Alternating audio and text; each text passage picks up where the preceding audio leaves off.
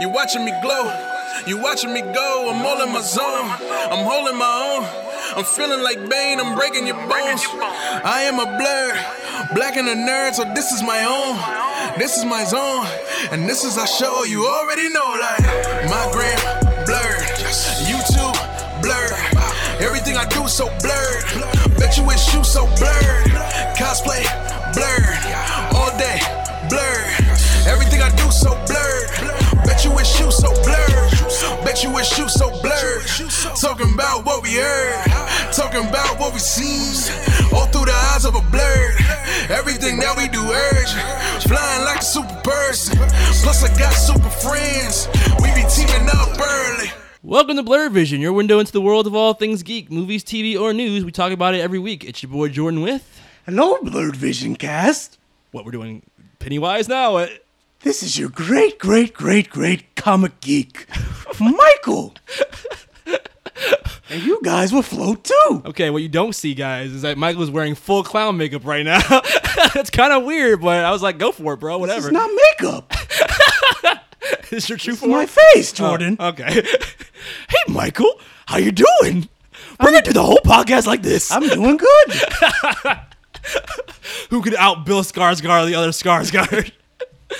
Hey guys, this week we've got a jam packed. No, we don't. What am I even saying? We've got the boys and we've got news. Those are the two main things we're talking about this week. We, we could have anime. I but mean, it, it, it depends. Sometimes we we could we could talk about Yeah, I always one, say that, about right? one specific thing. How long did we talk about Avengers? We talked about it for about as long as the movie. yeah, like two hours, two hours plus. Yeah, that's true. Every time I say like, "Hey man, we only have this to talk about," we end up taking like three hours to talk about that one thing. So maybe I should put my brakes on not having a lot to talk about just yet. Yes. But we do have the boys. I binged literally all of it in a day. and we're not just talking about us. No, we're We are boys. yeah, we're yeah, not not us the boys, the boys, the Amazon Prime show, which is fucking ridiculous that Amazon Prime now has a show that I think is up there with the upper echelon of superhero TV. I'm talking about Daredevil season one, Jessica Jones season one. I think the boys is up there. He's thinking, he's thinking, maybe. All right, all right, all right. Maybe we're gonna fight, maybe. Because I'll be, I'll be honest. I I literally watched one episode last night just to be like, all right. Well, Michael usually watches like one episode of these new shows, and then he takes like a week to watch the rest. I'm gonna watch one episode. Cut to three o'clock in the morning. I'm six episodes deep. Like, what the fuck happened? this show is like Pringles can, man. Which a pop, you just can't stop. Yeah, I watched. I watched them all. Well, no, I started. I started watching on Saturday, but then I just finished the rest the Sunday.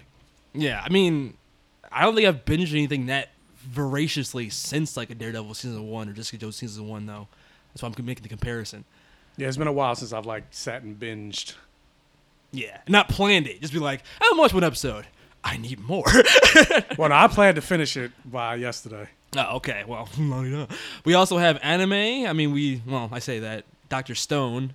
I hadn't. Yeah, I didn't watch. it. That's Fire all he watched. He didn't watch Fire Force. Remember that he big didn't watch, list? He didn't watch Demon Slayer.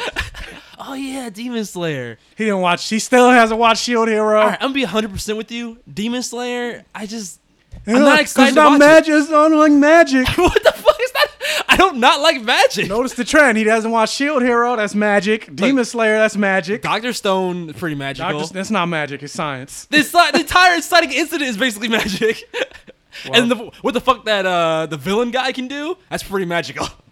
No, it's If just, not fantasy, It's, it's it's science. it's science. Yeah, super soldier serum. I'm gonna fucking catch geese out the air with science. Super soldier serum. All right, well, guess what we have this week, Michael? Before we get into topics of the week, No magic, because Jordan hates magic. no, there's no magic. Unless you count the magic in our iTunes reviews, because we do have some new iTunes reviews this week. People love us again. Oh, how many? One. Uh, no, three actually. Oh, all right. Yeah, let's get into iTunes reviews. Our first iTunes review comes from Shameless Dino. It's a five star review. What up, y'all? I think this is a re review. We've heard from Shameless Dino before. Uh, hey guys, back again with another review, and I want to say that I'm super excited for Unworthy 3. I want to update y'all on a few things. Thank you. We are currently neck deep in production on that. It's going slower than expected, but I'm thinking maybe September will release at this rate. Uh, but I'll keep you guys updated on that. First, the reason why Fire Force didn't have an episode last week was because there was a fire on the Kyoto Animation Building and it killed 33 people. That's fucking tragic. But remember, we are asking why they didn't have an episode last week, Michael? Yeah, and I figured it. Yeah. Um, yeah, it's a, a, what an appropriately fucked up tragedy for Fire Force. Jeez. Is that the same animation studio that makes it? It's the same animation studio that makes it. Yeah. Damn, that's tragic. This tragedy struck the anime community hard, and a couple of anime stopped their broadcasts that week, including Fire Force. Yeah, I, I would guess so. Also, you guys gotta watch Dumbbell Nan Kilo Moteru. Uh, and Uh. I don't know what that is. Do you know what that is? No. Okay. and Hunter x Hunter. God damn it. Anyways, that's all I gotta say. So stay nerdy, my blurdy, and go beyond plus ultra. Man, I haven't gotten through uh, Demon Slayer. I was gonna say, list? isn't it funny how I started this podcast not watching any anime, and now I'm watching way more anime than you are. That's because I only watch the most exceptional anime, Michael. Only the finest of anime. Okay. Things that that, sound pique my interest. Who, Jamie? No. I'm about to say, I'm like, who does that? Who, who does that sound like? Sound like me and only watching Dragon Ball Super. That was not the finest. To me, I was like, only nothing compares to Dragon Ball Z. Everything else is trash. Well, that's because you didn't have a point of reference. You're over here eating cheeseburgers like I don't eat this finest of sirloin steaks. like what? You're eating a fucking Wendy's burger at best. But anyway, Uh, Don't talk about Wendy's. Wendy's is out of the fast food restaurants. Wendy's is the best. all right, I agree with that. Wendy's not my favorite, but still, it's, it's not the point. Even though I did have Sonic this morning, like like five o'clock this morning. well, mostly because I wanted that milkshake. That strawberry milkshake was good. that's kind of like ice cream. So. Milkshakes if you have. Yeah, get those apps. All right, our next email, or our next uh, iTunes review comes from Robin. Oh no, Ramen Hibachi. I think this is a new one. I never heard that name before, right? Ramen Hibachi. Never heard that name. His review is short and sweet. It's a five star, and he says, "Watch Demon Slayer." also, how do I send an email? So, Agreed. so you can send an email to theblurvision at gmail.com. Uh, but yeah, I will. I will get on watching Demon Slayer, and I actually I was talking to Michael about this before the podcast. But I'm thinking I don't want to watch magic. it's not about magic. it's just it never it didn't catch my interest. Like, you know, the first Because it has magic. no, because the characters and or premise didn't catch me like other things did. Like Doctor Stone caught me. Like I was hooked after the first episode of that.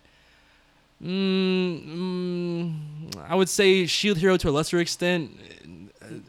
Uh, magic. Uh, no, I've talked about it before. It's just I've seen that premise a lot. Like it's just a person from our world. It's it's isekai. A person from our world gets taken to a different world. It's a fantasy world. They're overpowered. They build a harem. It's been done to death. What caught me with the, what caught me with that anime was just the fact that it had um that weird twist of hey, but guess what? You're gonna get hashtag Me Too. Like wait, what? That's weird for a fantasy anime. But for the anime itself, I mean, I'm gonna I'm gonna watch it, but I'm not like hooked on it like a Doctor Stone or Attack on Titan or My Hero. But I'm thinking we're gonna do an anime Patreon discussion this week. What the fuck is that? Oh God! What the fuck? Why would you? Sh- what? That's not real. That can't be real. I don't know. That's not real. Michael just showed me what is her name? Emma Watson. It, yeah, it looks like Emma Yeah, Watson. Harry Potter. Like first, it's like she's wearing like a, a, a boob vest or something, and she's like, first of all, she's playing with her boobs. Then you realize it's like a boob vest she's wearing, and then she takes it off and reveals that th- th- her entire face is part of that vest, and it's really like a Mission Impossible face switch into Beyonce. Who is that? That's not Beyonce. It's Who is- Sofia Vergara. Mm, Beyonce.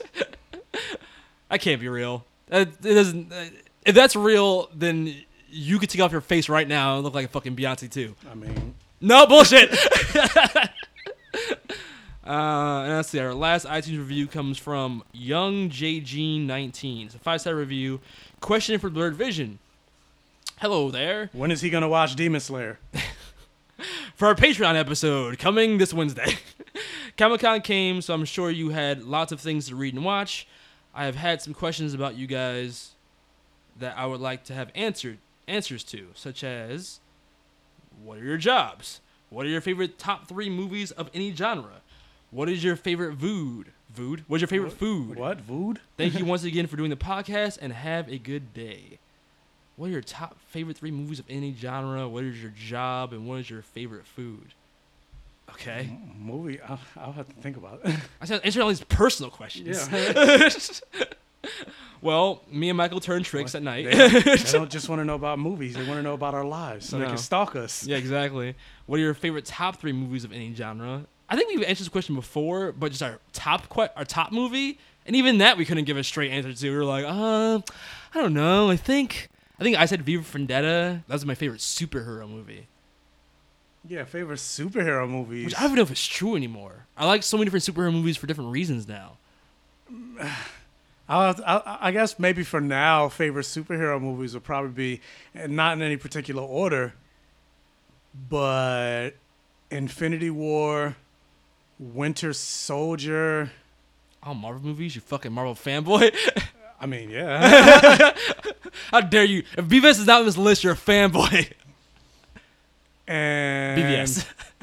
Ah, fuck you. Michael, there's no time. Winter Soldier. I wouldn't consider V for Vendetta a superhero movie. I would consider it a comic book movie, but not a superhero movie. But it's about a superhero. No, he's not a superhero. It's a mass vigilante. He's not a superhero. What? What's the line? Uh, when you're super, He is super. He's got super strength and super reflexes, and does he though? yeah, he does. Remember at the end when he's like, you know, yeah, he, when he took out all those guys. yeah, like the one real action scene in that movie. I guess there was a couple small ones, but that was like the big one. Even that wasn't that big. Winter Soldier, Endgame. I mean, Infinity War, I was like, wait, yeah, what? and maybe Civil War. So not Endgame. I'm not saying it wrong. I'm just saying like, I'm just curious. No, I think I like Civil War more than. I agree. I think Endgame, I really like the like the last battle, but like the other stuff, great character stuff. But in terms of like, oh, I can't wait to go back and rewatch those Tony Stark and Yeah, in terms of like scenes. rewatchability. Yeah. I, I I agree with that for the most part. And what's your favorite food? Ice cream? It's ice cream, isn't it? No, I like Thai food. Okay. With ice cream? With- yeah, with ice cream. okay. All right. Well, we can jump into emails because we do have a couple of those too, or we could get into the boys. a lot of the emails are talking about um, San Diego Comic Con news that we talked about last week. Remember, we were like, "Oh man, we're gonna save these for later," and then we, I totally forgot. Yeah, you forgot. All right, let's get into emails. Here's the mail, it never fails. It makes me wanna wag my tail. When it comes, I wanna well. Uh, this is a continuation from last week. So if you guys were like waiting on bated breath for our Diamante Sharp email finale, here it is. Uh, he was asking all his questions about um, the MCU and saying it, San Diego Comic Con news. So he says, first off, X Men. A few emails ago, I said a pretty broad idea of how the X Men should be introduced in the MCU. But after listening to the Dark Phoenix review for the upteenth time, I had a better understanding of how the X Men should be introduced and wanted to hear what you guys think. What if Phase 5 or 6, whichever phase is after this current one, is mostly X Men focused, consisting of 10 or 12 movies? Damn, that's a lot of movies. Both solo and team ups that feature MCU events. Uh, for example, since X Men First Class was in the seven, was in the 70s, you could tie in secret. Uh, you could tie in a secret Sentinel project among the other science shit Howard Stark was doing for the government, as like a deterrent. Captain Marvel was in the 90s, so you could have her feature in a Rogue solo movie, a Storm solo movie. It's like a mix of a slave revolt movie slash romantic drama, introducing a young T'Challa. Each solo movie ending with Charles Xavier showing up Nick Fury. Wait, what? Each solo movie ending with Charles Xavier showing up Nick Fury. Oh, showing up Nick Fury style, saying something deep and motivational, or whatever the fuck he says to the X Men with the final movie being Avengers versus X Men. What do you guys think? And do you have any other suggestions on how the X Men and MCU should go? Oh wow, that's like that's like part one of like three different or four different questions. I don't even know if I want to see Avengers versus X Men. What? That's like the the, the big money shot at the end of this whole X Men thing. I, I can't wait for that. But yeah, but like all the characters that you think of that you or would even get from the comic, they're not gonna be like there's no there's not gonna be any Iron Man. Who knows if T'Challa's still gonna be around by the time we get to that point? If it's like Oh, but you're, phase- you're thinking about like as if it happened right now. That would probably wouldn't happen until like phase six or that's what I'm saying. It's gonna it's not gonna happen for any. It's not gonna happen for a very long time. Yeah. And so by then, a lot of these actors might not be around anymore. Again, like that's what I was saying. Like we might not have T'Challa around because usually they're around for three movies, maybe. But okay, by, but by let's the just time we get to Avengers versus X Men, we already have Black Panther three, so maybe he might drop out by then. what if he doesn't? Or what if it's just a replacement for all the characters that we know now? Like if it was Iron Woman, we already want there's- Captain America's gone, Iron Man's gone. but there's Sam Cap. I'm not saying it's the same exact thing as the comic X Men versus Avengers, which I mean, none of these things have been exact adaptations. But regardless, even with Sam Cap and Shuri Black Panther and Riri Iron Man, I would still want to see uh, Avengers versus X Men. I don't give a fuck. Oh, right? Yeah. Racist? like if it's not Steve Rogers and Tony Stark, I don't fucking want it. Granted, in an ideal world, that's what I would want too. But I mean, if the option is no Avengers versus X Men or you know a different Avengers versus X Men, Yeah, but like, what made Avengers versus X Men?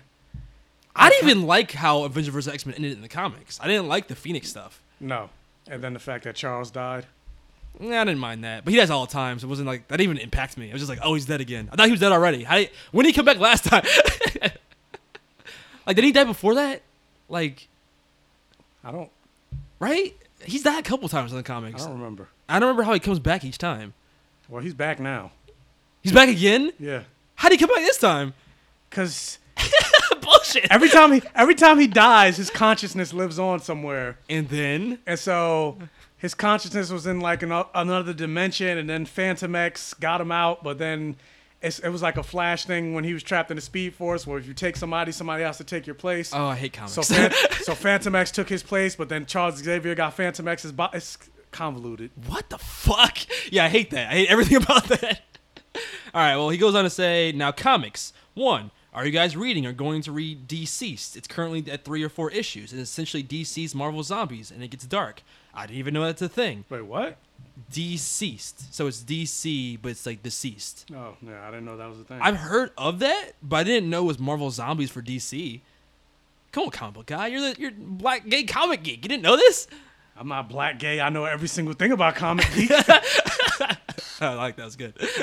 Uh, two, if Eobard wasn't a factor in Flash War, whose side would you be on? Wally's because he's trying to bring back a family he didn't even remember he had, or Barry's because he's done the same and knows repercussions of what Wally's trying to do. Man, did you finish Flash War? I didn't finish it. I fell off after the whole Sage Force. yeah, I fell off. whatever after that, force, That whole stupid. Yeah, all that fucking force, bullshit. strength force. Yeah. I was like, what the fuck is this? Guess what? Superman's not just strong. He's got the strength force. Like, what? Fuck you. what are you watching? it's noise. It just popped up Oh. on my phone. No, Michael's bored the podcast. He's watching he's watching different podcasts. um, I mean, I would be on Wally's side just to give a broad answer, even though I haven't finished the the comic series, just because. I mean, Barry just fucks shit up. the The whole thing is his fault. The fact there's even like a different timeline that Wally could be losing his family, and it's all because. Well, I guess it retconned it to be Doctor Manhattan's fault, but no, it's fucking Barry. Fuck that shit. I mean, Wally fucked stuff up too. If you think about the stuff that he did in Heroes in Crisis, and going through time, and then ended Wait, is that the new thing? that's the, that was a new thing. Yeah. Oh no, I'm talking about the Flashpoint that made the whole universe fucked up in the first place. That's why Wally lost his family, right? Yeah. Yeah, that's fucked up. But he, he didn't do it on purpose. But He's super selfish. We need the boys to cover for the Flash, which kind of happens in the boys. I mean, kinda, yeah. Uh, anime. Jordan, there's an anime that I know you'll love because it has a big, well, at least relatively big monsters. It's called To the Abandoned Sacred Beast. Basically, what happens in this platoon of monsters fighting in a war. I was yeah, I was gonna start watching that at some point. Oh, you've heard of this? Yeah. Uh, basically, what happens in this platoon of monsters fighting in a war become corrupted, and before the captain can do anything to help, he's betrayed by both the women or the woman he loves and his best friend. I need to catch up on all other shit. try to watch something new. And Michael, the main character, is a werewolf. So there. So this is kind of like both of us. All right. Everything we could possibly want I'm one all anime. about that werewolf love. Mm, I want a werewolf boyfriend. okay. Jordan is kind of hairy, so maybe. What the fuck? uh, speaking of uh, you, Black Liberation. So since we're all in agreement of a black Ariel not doing anything that changes her character and that reboots need to something oh need something different to bring an audience to it, does that mean we're all excited for Black Buffy? Because I am speaking oh because I am. Speaking of, we haven't heard anything about that since Comic Con. What's the deal? What's the deal with that, Michael? She's not Black Buffy. She's black a black Slayer within the Buffy world. It's like Miles Morales Buffy. Yeah, basically. Yeah. It's just a new Slayer 20 years later. which I'm fine with. I prefer those stories to we're just gonna reboot and pretend the other thing didn't exist. Uh, and finally, I love whenever Michael mentions something about Netflix and their production budgets and whatnot. He always brings up Sense8. Michael, are you ever gonna let that go Uh, No. without missing a beat? Okay, guys, that's it. I'm sorry it was so long. I think it was longer than my appreciation post, but regardless, can't wait for the next podcast. And Jordan, please watch Sacred Beast and that weightlifting anime. They're both great. Yeah, I've actually seen. it's just like the fucking Flash. They're like, oh, we don't have the budget for two speedsters, and you have a whole Oh. season. With, Oh. You have a whole season with two speedsters. The same thing. Oh, Sensei was too expensive, but then they come up with all these other shits that's just as expensive or even more. I want a clip of the creators going like, "Oh yeah, we would use Wally Westmore, but we don't have the budget for two speedsters." And then a clip of like every scene of Ira or uh, Nora in season five, and then liar, traitors. um, let's see.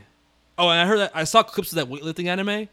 Remember that thing where it's like the anime girls weightlifting shit and getting huge? Yeah. It looks pretty funny, so I might actually watch it. This is you're now the second person to suggest this, and I, I think it would be pretty funny. So I'm gonna check it out. Uh, that's all for now. I think I'll take a break from emailing to give you guys a break. And as always, stay nerdy, my blurry. Oh, no problem, Diamante. That was actually a really good email. I enjoyed the discussions it brought up. Um, and I will check out your suggestions. Uh, next email comes from ah Jacob, old pal. Haven't heard from him in a bit. Hopefully this email isn't too long. Hello, Mr. Michael, Mr. Jordan. Have you? Uh, how have you both been? Uh, I hope you. I hope you've both been swell. Sorry I haven't left a review nor an email lately. I've been sort of busy, but that's neither here nor there, as Jordan would say.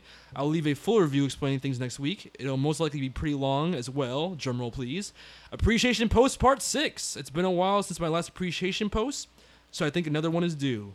Oh, thanks, man. These, these, these like appreciation posts are like the sweetest He's, thing. he keeps he keeps them numbered. Yeah, he keeps track of them. He's gonna put them all in like one big manifesto at the end. But does six mean it's the last one? Because there are six Infinity Stones. Is this the end? oh my god, don't say that. I was gonna talk about Far From Home and Endgame, but the email would be too long. Unless, of course, I could be on the episode to discuss. No, too far. Yeah, I thought so. Then again, Jordan did say a good while back some past hosts would be on and talk about Endgame. I totally forgot about that. Ah, Deku, I'm sorry. All my has failed.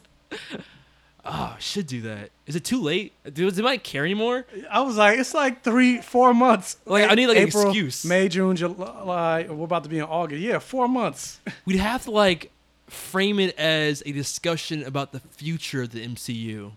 But I think it could be done. Maybe that should be a Patreon episode. Put a pin in that, Jacob. Let me get back to you on that. Uh, okay. Anyway, I can't wait to hear the topics as well as the news, which is slowly but surely becoming my favorite section of the podcast. That's all for this week. For this week, thanks for being the best folks in geekdom. Oh, thanks, Jacob. I'm blushing. So he loves the news, so don't don't disappoint Jacob. Well, there. There's, there's, I'm like searching the internet. Like, there's nothing to talk about this week. Well, we'll just make big discussions about whether there is to talk about. it's like the week after Comic Con, so like most of the stuff dropped. Oh, everything's dry. Yeah, Uh, let's like see. my sex life. Oh wow. uh, next email comes from Danny Villasenor. Question of the week. Hey guys, so have you heard the news? Someone is coming back to play Thor, the new Thor movie. Don't want to say too much because Michael probably has in the news. But if you don't, Michael, get on it, bruh. we talked about that. Yeah, we did talk week. about it. I'm still not a fan. I don't remember. I didn't say I didn't like it just because she's coming out of nowhere, right? Uh, I don't remember what you said. Yeah, I'm like, I'm like, did I did I blank out on that whole conversation? Because I, I remember thinking about it, but I don't remember talking about it. I know I don't like it. Because you're sexist. Yes, so sexist that I want Valkyrie to be the new Thor. Yeah. Okay. Yeah. Now I remember because we did talk about that. Yes. It just doesn't make sense. It's like out of left field. But yeah. Um, And then it's like in the comics, it made more sense because at that time Thor, Odin's son, was unworthy. Yes. In Endgame, He's they still showed worthy. he's still worthy. Yeah. So why wouldn't he wield Mjolnir?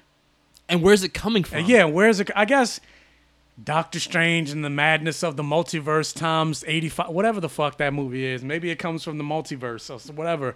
I don't know. Maybe, Or but maybe this this they Jane get somebody else to remake another one. this Jane I don't see is worthy either. Like, what has she done that puts her on the level of Captain America?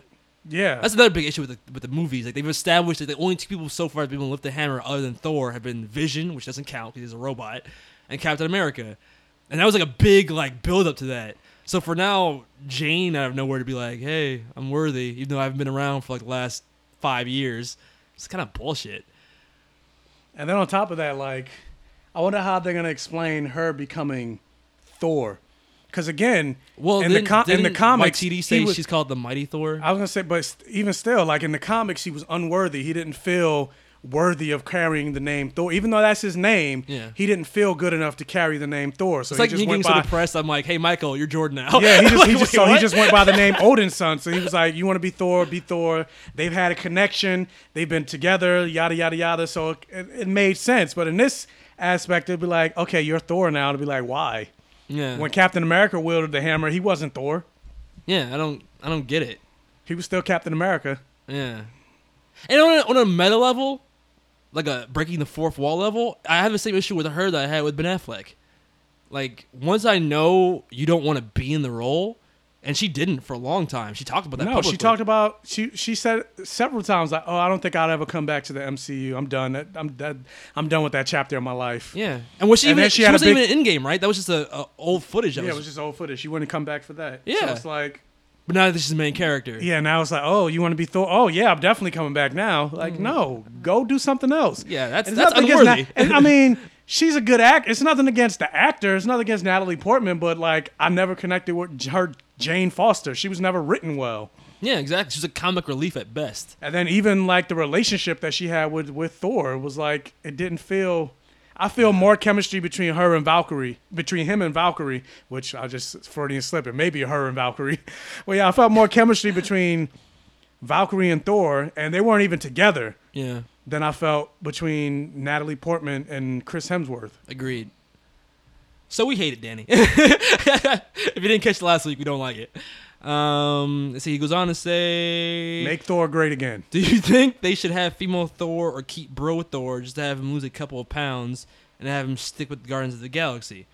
Uh, did they say how that's gonna work? I read that Thor takes place before Guardians of the Galaxy, so I'm like, so I'm confused. Do they drop him off back on Earth? Uh, He's in the movie. I heard. Yeah, he's in the movie. I have a feeling he's probably not going to be. I, I think the movie is mostly going to be Valkyrie and J- and Jane I hope they don't do a thing with where a they. little bit of Chris. I'd be okay with that. I just hope they don't do a thing where Maybe they don't. he sh- maybe he shows up for the fi- for whatever the final battle is or whatever. Yeah, that'd be cool. He's got to at least establish why she has the hammer, so he's got to be in it. But my thing is, I just don't want them to to walk back the end of Endgame. Like I want to see him with the Guardians. I don't want to have Guardians three begin with them dropping him off somewhere, or even Thor, or even in Thor, he gets dropped off like by the Guardians there. I I, I want to see as Guardians of the Galaxy. Like you teased it, I want to see it. Yeah, I want to see it too. So maybe they'll do a thing where he's in both. Like if it if it takes place before Guardians, maybe he made a pit stop somewhere. I don't know because it, doesn't make, Pissed off back when Earth, he, he was leaving Earth. doesn't make sense. Yeah. Well, it doesn't, it doesn't necessarily have to take place on Earth because if she's now Thor, she can go wherever she wants. I guess. How the fuck did she get the hammer? So I guess it has to it has to start on Earth for her to get the hammer, but then after once she becomes Thor, she meets she meets him on some other planet. Like, hey, what's up, Yeah. Thor? well, I don't know because because Asgard is on Earth now too. So Yeah. Do you think they're gonna do the cancer thing? I heard people speculating about that. Like maybe this is her. Like if she doesn't want to do any more movies, she's gonna do this one movie with the cancer plot line, and then at the end give it up and then die. oh maybe That'd be dark. it would be dumb, but at the same time, I don't even know if I want that because Because out of nowhere. yeah, it's out of nowhere, and it's like By the way, I have cancer. and then it's also and then it's like what's what's the word I'm trying to use? Uh, not torture porn, but like close enough where it's like now you're trying to get me to feel for this character where I didn't feel for her before by giving her this tr- tragedy porn. Ah, okay. I see what you're saying. Sympathy points. Yeah. Okay. I agree with that. Uh, as always, stay nerdy, my blurties, and go beyond plus ultra. Hope y'all have a good week. P.S. Jordan, we are ready for Power Rangers Unworthy, and I hope you can manage everything with it and whatever else you got. Michael, keep it up. I guess whatever you're doing. like it's funnier So, because so high praise. yeah, it's funny Yeah, because keep doing whatever you're doing. I guess whatever you're You doing. know, But it's funny because he always ends with the, the all might thumbs up. So it's like, and Michael, keep doing whatever you're doing. thumbs up. Wow. Thanks, Danny. And yeah, I hope you guys like Unworthy 3 when it's done. Uh, this is the most, I've said before, but this is the most story intensive episode and the least action intensive. So I'm hoping I can sell it with just the story. And I guess I'm just not doing shit. Do more than me, buddy.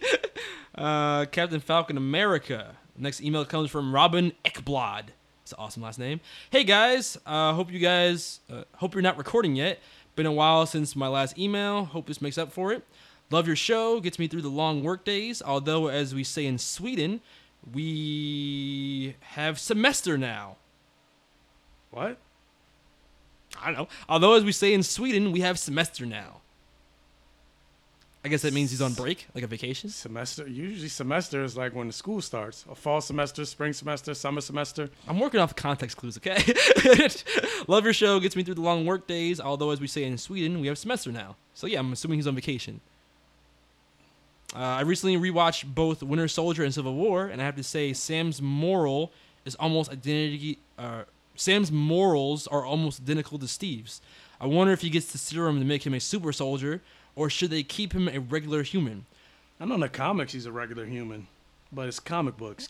Batman's a regular human. Yeah, he still does. Yeah, quote unquote regular humans. Yeah. I mean, it's really just whatever the plot wants to make him do. Because even in Endgame, you saw that scene where he was like killing one of those giant monster things with his wings.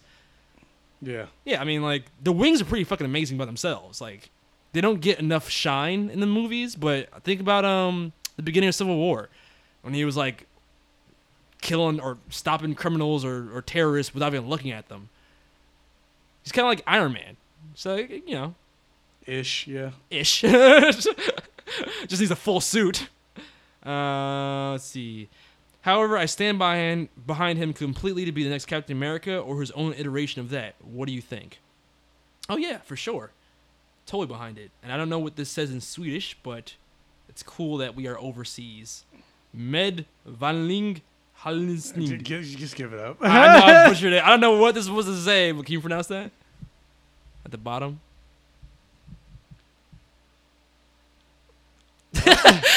Medvanling Hachnish. Okay, why'd you throw it like the, the hawk? Is that Swedish? That's close enough. Is it? All right, let's see. Uh, let's. We have got two more emails. First one comes from Jamal Kism, a lifetime of comics. Hey guys, hope all is well. In a lot of your conversations about upcoming movies, you tend to talk about things that happen in the comics. Growing up, I didn't really read comics. I mostly watched the cartoons. Ditto. Uh, but for the past four or five years, I've been reading a lot. Even still, more often than not, the things you bring up I've never heard of nor knew happened because there's too many comics. this brought me to the question of how did you read comics as a kid? Yeah, it's like the boys. I never heard of the boys. Yeah, me either. But that's not even DC or Marvel. That's like No. Well, technically, it started off as Wildstorm, which is Mar- which is DC, oh, okay. but then DC canceled it and they got bought by Dynamite. Uh, how did you read comics as a kid, and how did you read them now as an adult, or how do you read them now as an adult? Were you in the comic shops every Wednesday getting single issues as a kid, and now you just buy and trade, or were your younger years spent getting information from other people and looking on the internet, but now as an adult you read more? Internet. There was no internet. Yeah, right. when we were younger. Oh no, man! We had at, at best we had 56k modem dial up. Yeah. AOL. Turn down there. It's like the Get off the internet. I need to use the phone. Oh my god. Oh, we're old. Or having to record if you're not home, having to set your VHS tape to record because there was no TiVo or No. streaming or on demand or you had to record your, your episodes on the VHS tape with commercials and all. Remember those fucking VHS fucking. Or if you knew there was a song that came on the radio, you would have to get your cassette tape and hit the record button to record it on the Bro, radio. I feel so old because fuck those uh, VCR players that like you would stick the VCR in the the record or the player. I had the old school one that would pop up, like you press a button and like it would pop up like a, like a I don't know what's it, like a, like a waffle maker, and you would put the VHS like top down in it and then close it, like No, a I- like I- a like an iron I press or something. Stick it in. Oh, see, no, I had the the top loader. That's how Jacob, fucking Jacob, old school I Jacob am. is like, what the hell are you guys talking yeah, about? fuck, man. Wait, so V- how did you read VHS? comics? What? Yeah, what is how, that? how did you read comics as a kid, though? Um, I didn't read comics as a kid. I watched the cartoons. Oh, same. Yeah. We're both the '90s kids. I didn't start reading comics until. and Funny, funny enough, I didn't really start reading comics until I was in college. And what really got me reading comics was when Buffy became a comic. Wow. it all goes back to Yeah. fucking Buffy. when, when Buffy season eight started to become a comic, that's when I actually like actually started to go to the comic book store every single week, and that's all I was reading. But the Buffy comics, See, I never even did the every week thing. Like, I would go. or not every week because it came out once a month. So once a month, I would go get the Buffy comics, Okay. and then eventually it became Angel. Okay. I didn't start collecting comics until like college years, and that was when I started reading the Ultimate comics. Because those were, to me, those were my my Marvel comics. Because I actually could keep up with them. I, I knew where it started. I was there for the first issue, and it was a finite amount, so I could literally just keep up. I, I read most of those online, like through pirating. I didn't even like buy them. I collected them after the fact, like the covers. And then eventually, like maybe like six years ago, that's when I started reading more. And, and, like I've always followed like tangentially what happened in like Marvel and DC. Like I would read what's going on with Marvel now on like the Wikipedia page, what's happening with Spider Man. Yeah. So I would always keep like an ear out of what's going on, and I could talk about it like vaguely, but it wasn't until like six six or seven years ago that I actually started like reading the comics. I was like, you know what? I'm gonna go back and I want to start with like Avengers Disassembled and read up to now. Mm.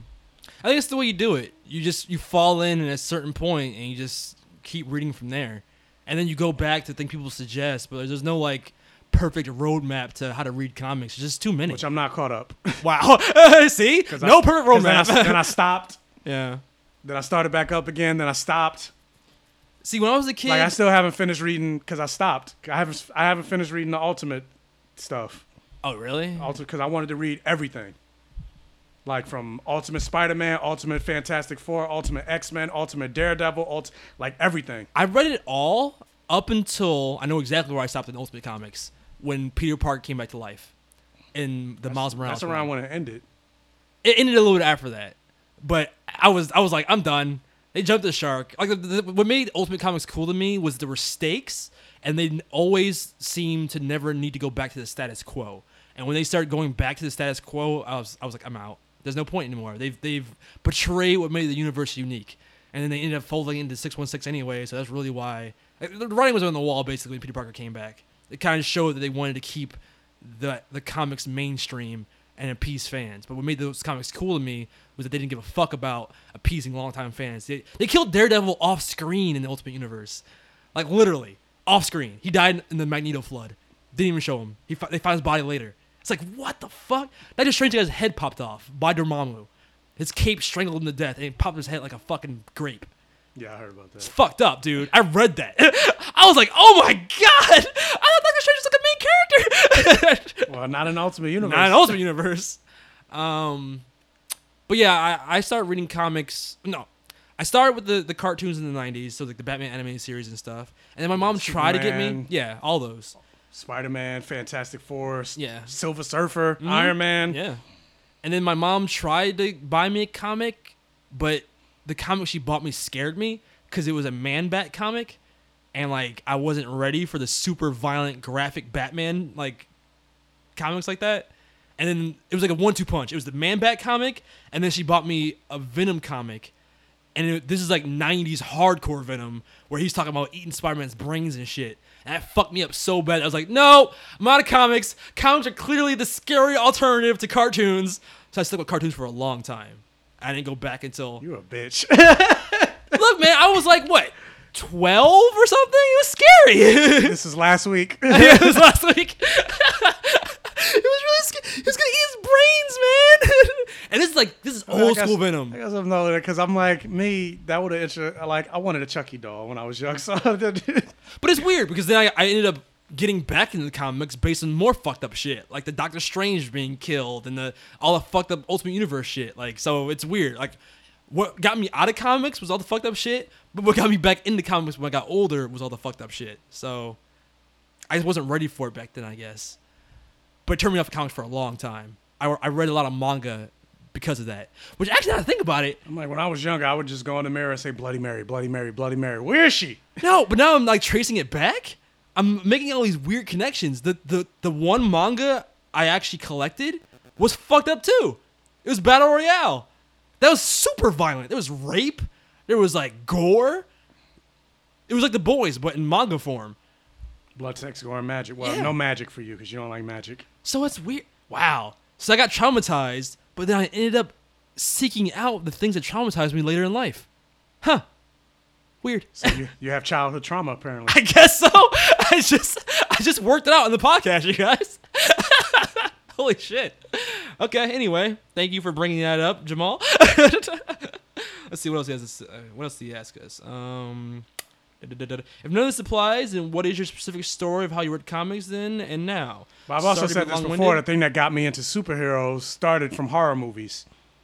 Because I was a big, I loved, I love horror movies. So from Friday the Thirteenth to Halloween to Nightmare on Elm Street, Hellraiser. Wait, no, not Hell, Hell Hellraiser with the with the guy. Spiky face. Yeah, with the spiky face. Yeah. Yes, Hellraiser. Uh, vampire. Uh, interview with the vampire, the Lost Boys, all those things eventually translated to superheroes. That's so interesting. Because that, that means we both have that common connection of like horror elements that kind of got us into comics. And we're talking about The Boys this week that has similar elements. Hmm. Full circle, the circle of life. The Circle of Life. And we're 40 minutes in the podcast, so clearly this is a The Boys and email week, so let's move on. Uh, you guys keep up the amazing work. I love what you guys do, and stay nerdy, my blurry. Thank you, Jamal. P.S. We'll be reading Jonathan Hickman's uh, two upcoming X-Men series, yeah. House of X and Powers of X. It's all I've been hearing about the past couple of weeks. I recently picked soon up as I found one. out Jonathan Hickman was coming to X Men, I was like, oh, I'm reading that. well, apparently he says there's a lot to take in. So It's now official that Storm is an Omega level mutant. I thought she's always been Omega level Mutant. No, they've always hinted at the fact that she's an Omega level mutant, but, they, fucking but it was never it was never confirmed. Now it's actually confirmed. wasn't Iceman an Omega Level Mutant oh, too? Oh, I, that, but that was always confirmed. What? Okay, so what what confirmed it for her? Jonathan Hickman confirmed that she's an, she's a, she's an Omega level mutant. What she do? Storm the world? No, they didn't sh- actually show it, but there's a list. He made a list of all the X Men that are actually Omega level mutants, and Storm was on that list. That's stupid. Only because it's like if Iceman was on the list before and Storm wasn't, how does that make sense? I mean, they never they never confirmed that Storm was Omega. Like they never said it on paper. They always said, "Oh, she's a potential Omega," or "She could be an Omega," but they never actually said Storm is an Omega until Racism. Jonathan Hickman. But Racism. they, but they but they did that with Iceman. They did that with Jean. They came out come out and said these are Omega level mutants, but they never did that with Storm until now. Racist. Her power controls the weather on Earth. How is that not, Not even, obvious? not even just Earth. She just controls weather, so it doesn't matter. oh, even other planets too. Yeah, she I guess that control. yeah. She control uh, celestial storms, outer space, solar winds. That's that's stupid overpowered. That's weather. Then there you go. Spa- weather, we- space has weather too, so you control weather in space. All right, well, our last email comes from Dylan Eccles. Uh, he says the subject is a time stone of a podcast. Well, it's first and foremost, I like to say y'all niggas old, Okay, but my appreciation post for your old school references is real. Oh, my appreciation for your old school references is what real. old school references did we? Anything we talk about, apparently. I mean, I I guess, mean, I guess we literally just talked about VHSs yeah, word. what old school references? and cassette tapes. What are you talking about? Old school. That's not old. That was we just had those last week. We're talking about 90 shit. Yeah, we're not old school at all. I just finished listening to episode 139, and you guys talked about childhood entertainment like Sleepwalkers and Clone High. What? Well, there you go. there you go. Sleepwalkers. I don't. I don't know what Clone High is. Clone High is an You talked old. about Clone High? I don't remember. I that. might have mentioned it. It was an MTV show. Yeah, it was funny. It got canceled. Uh, what? No one ever knows what the fuck I'm talking about when I try to explain these things. You guys are geriatric. wow, are geriatric greatness. So You're- basically just called us old. Old as fuck. well, he opened with that, so are you Wow. surprised? We need depends apparently. We need diapers. Your omniscient, omnipotent oldness is OP. Damn, he going in on the oldness. Right? Damn, he's still going. You two dust gathering dinosaurs delve into the depths of the, and he's hitting us with alliteration too. Delve into the depths of decades gone by. So apparently we've been alive since Jesus. oh, I can't even read these words on this newfangled iPhone. Uh, you two dust gathering dinosaurs delve deep into the depths of decades gone by, and it evokes the fondness of memories because I too am a product of the 80s that grew up in the 90s, where Nicktoons, Super Chunk, what's that? Super chunk. Super Chunk? Cartoon cartoons. I guess we're not that old. 'cause we don't know what super chunk is. I remember car- cartoon cartoons. Remember that? Cartoon Network, the, the Oh. original Cartoon Network. Yeah, that's when it was actually when, When it was old school when it was cartoons. old school cartoons. It was good. That pirate show. They I don't a lot remember the name of it. reruns, Yeah, like uh, like a cow and chicken, all those really old school cartoons that were on there. Uh, and TGIF rotted my brain. Michael posted a link to your fanfic. Oh, you don't have one? Why not? The Blurverse wants it. Thank you too What? for everything. What fanfic? Apparently, you have a fanfic, bro. Yeah, I was like, I got a fanfic. Is it, is it the book you're writing? Is that the fanfic you're yeah, what? I don't know. What fanfic are we talking about? Thank you too for everything that you produce and keep cranking out content, both your own and as a duo. I can't wait to hear your thoughts on The Boys. I read the entire series and it's great. Keep up the good work, and as always, go beyond plus ultra.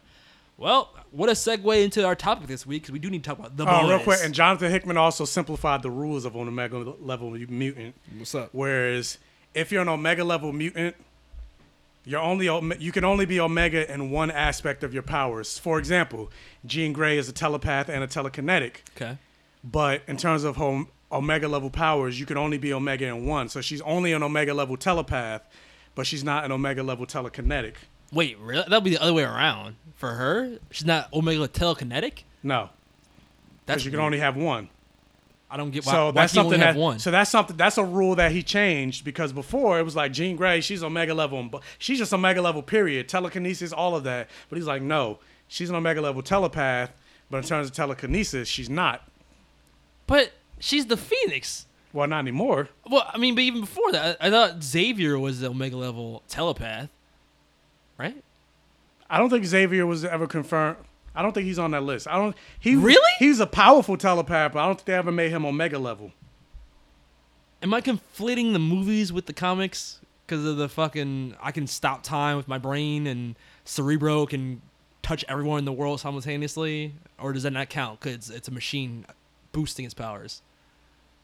Cerebro did boost his boost his power. Yeah, but does, does it not count for being an Omega level? No. Oh, okay. Well, I don't know the anybody, rules. any telepath. I mean, granted, you have to be. You can't. Any telepath can't put on Cerebro, but any telepath that puts on Cerebro gets their powers boosted. Yeah. And Magneto's on this list, right? Magneto's on this list. He's an. He's an Omega. But what qualifies you as Omega? Just uh, what what power feat makes you Omega level? This world destroying? Like, can you like potential world destroying? Is that what makes you Omega level? yeah, Xavier's not on the list. That's what? I thought he was the strongest telepath in the world. He was until Jean Grey became. so he's And then, she's Omega like, Omega. Even even Emma Frost surpassed Xavier to a certain certain extent. what? Clearly, I've not caught up on comics at all. I don't know what the fuck is going on. My Xavier died in the Ultimatum wave in the Ultimate Comics, so man, you know, snap his neck like a boss. But uh, what were you saying? What makes you Omega? Omega level is basically world destroying. You have the potential to destroy the world. So uh, Xavier can't mind fuck everybody in the world simultaneously. with Cerebro. Oh, so that's the only way. Okay, all right. I guess it makes sense. So yeah, on this list is uh Jamie Braddock. Wait, Captain Britain? Yeah. He's a mutant? Yeah. Uh Bobby Iceman, uh Elixir, who's a healer. He's an Omega level healer. How does healing destroy the world? I don't know. I'm gonna heal the world to death.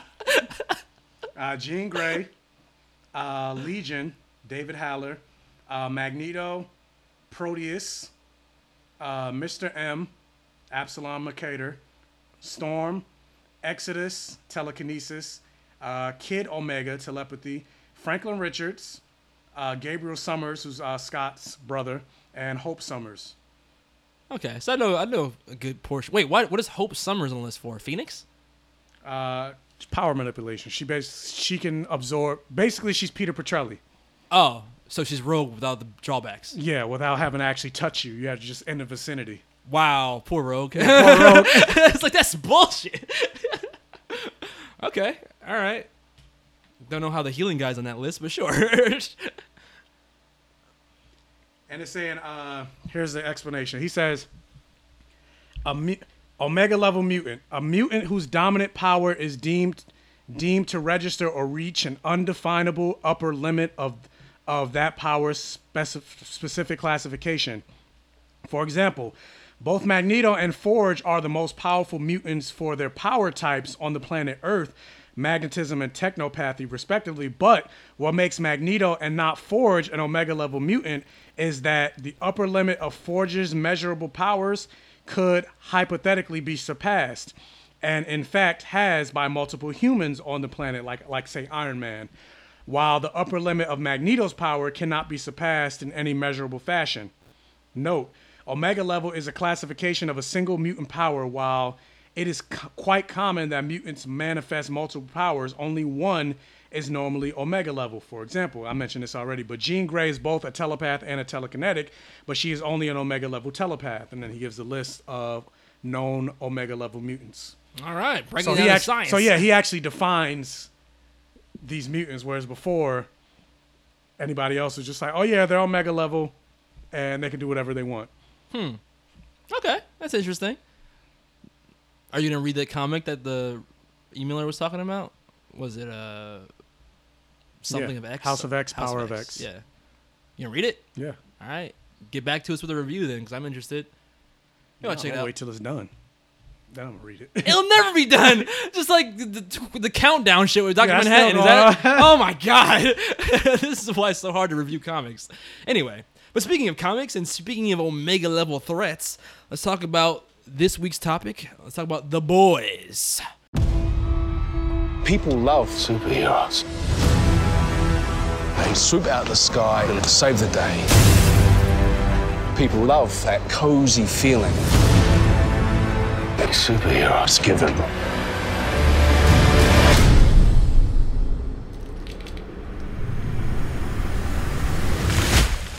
I can't stop. I can't stop. I can't stop. I can't stop. My deepest condolences to Robin's family. She just stepped in the middle of the street. You know, I, I couldn't. She was a half step off the fucking curb. Now, come on, Huey. Just uh, don't get upset. Soups lose hundreds of people each year. It's a collateral damage. It's fucking diabolical. They're all like that? All of them.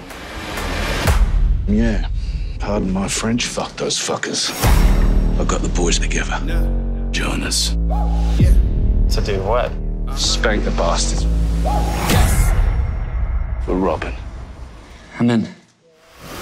Lacing the shoes, I'm on the move. I got so much to prove. the Amazon Prime show that is giving Netflix a run for its money. Like shit like this does make me think that other subscription based uh, uh, apps have the potential to actually overtake Netflix if, they, if they're able to choose the right properties. Because I would never have guessed that Amazon Prime would have a show of this quality.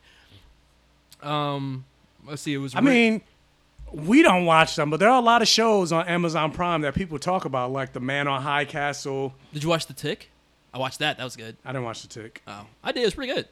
Or like Trans America, which was on Amazon Prime. Actually, now I think about it, The ticket's kind of like the comedy version of The Boys.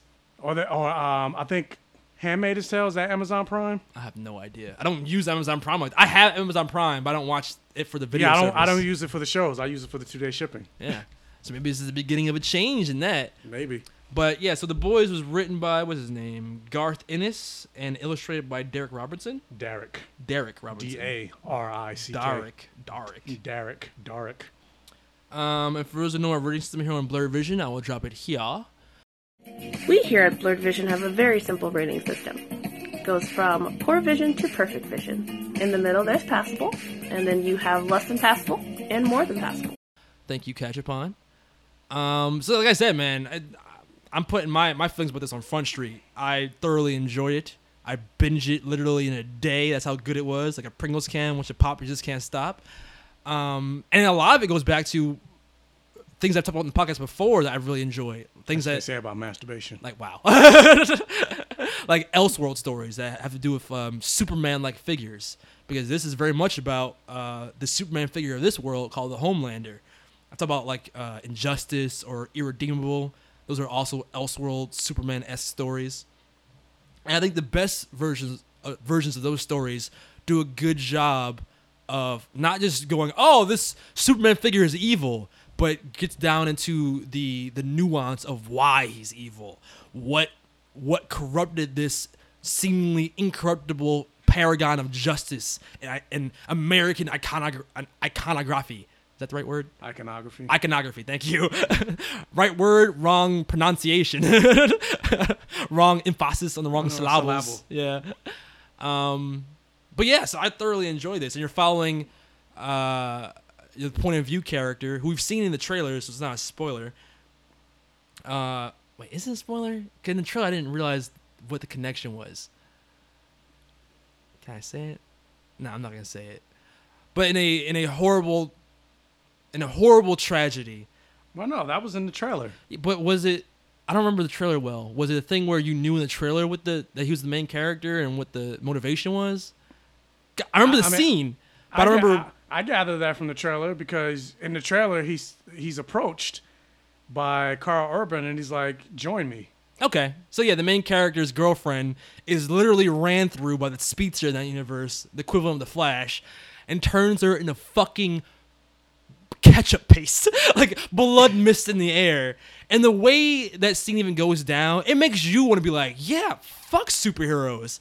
Because in like the span of one scene, you get a good feel for this main character's girlfriend, and she seems super sweet. And you could tell that he's got nothing really going on in his life. He's a loser with a dead end job. He lives at home with his dad.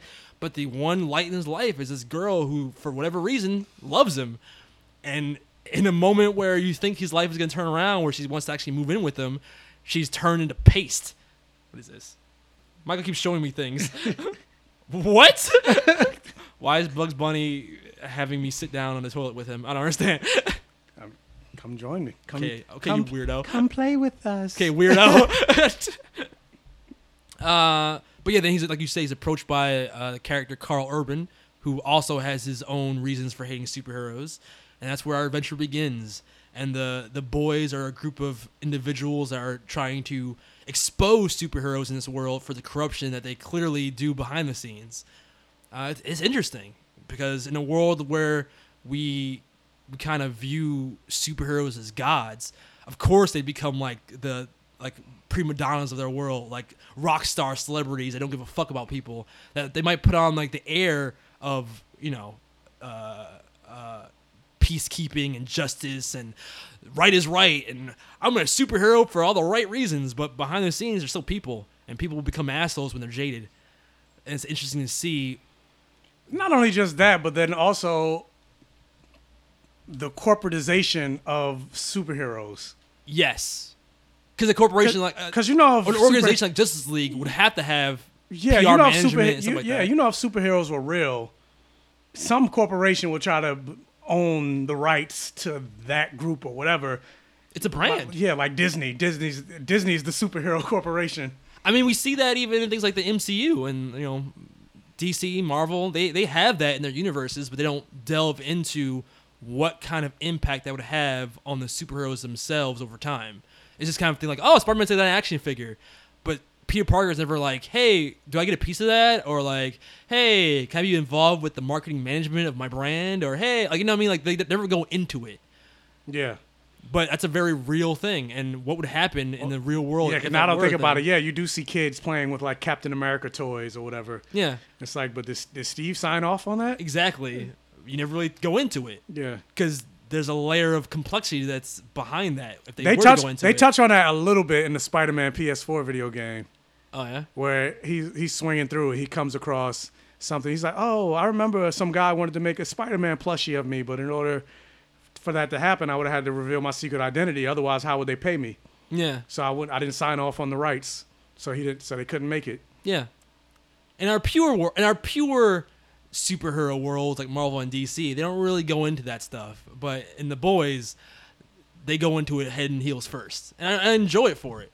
Like the stuff they get into with, um, like uh, a big part of the plot in the season is trying to get the the the superheroes to fight overseas for the government rather than just be a police in our own our own country. They actually want to send them overseas to like fight terrorism and stuff like that.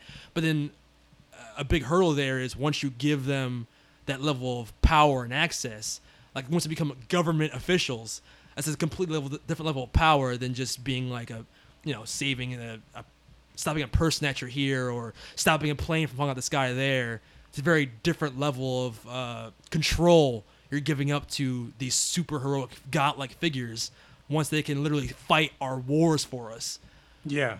Because then it also becomes just like you think about how it is in government now. Everything's a partisan issue. It's one thing is for the Republicans, another thing is for the Democrats. They both clash. One faction doesn't agree with this war, they don't agree with that war, but they do agree with this war. Yeah. So it's like if you make superheroes an arm of the government, especially considering they are pretty much gods, Yeah.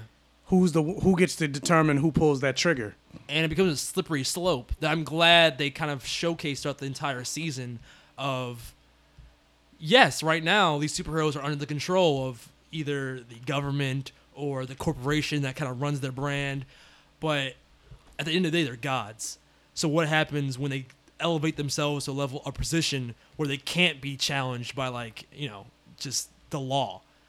It's a slippery slope because then what happens? Then you can very easily see a situation like Injustice happening, where Superman starts off like, "Oh, I'm doing this for the people. I'm doing this to protect you," and then suddenly you're in a fucking totalitarian monarchy, where Superman's the, like the king god. You know what I'm saying? Or it's the same thing with like cops. Like, who do you call when a cop does the wrong thing? Because Yeah. they, they protect. They usually protect each other. So it's like, am I gonna call the cops on the cop? The, that cop that I call is not gonna care because that's his colleague. Mhm. So it's like, where's the oversight? But yeah, let's get into our non-spoiler thoughts because we both binged the entire season, so we've our brains are full of spoilers. but let's give everyone kind of our our generic spoiler-free thoughts and our ratings, and then let's get into spoilers afterwards, and then jump right into the news. So, what do you think of The Boys on Amazon Prime? Well, you already said you loved it. I loved it. so I was just talking about. Let's get into our thought. You already gave your thoughts. oh, you want me to just uh, kind of flesh out exactly what I feel? yeah, you might as well finish. I mean, I love like like I said, like shows, not shows, um, stories like Irredeemable, stories like Injustice. If you read the comic Injustice, there's a lot of layers to what makes Superman evil in that comic, as opposed to the video game where it's just like, oh, he's evil now because Lois died. No, there's there's like after Lois dying, there's a lot of different levels for Superman to still fall to go from being the iconic Superman that we know to a, a monarch. And I like that even in this show, we get that. We get the shades of gray from both sides. Because at first it feels like you're following what could potentially be a villain story. Like the, the main character, there are moments where he kind of zones out thinking about his, his girlfriend that was killed, or he gets these moments of aggression or anger. But because you're following it from his perspective, you really feel like, oh, yeah, this makes sense. Like, I would be fucking filled with anger and vengeance too if my girlfriend was killed by these callous superheroes that don't really give a fuck about us. They think us they think of us as like collateral damage. That's what they even call the people that get hurt by superheroes when they're trying to save the day, collateral damage. And you think nothing like you think nothing of it. But no, these are real people with real lives. So I think it was really interesting to follow a character that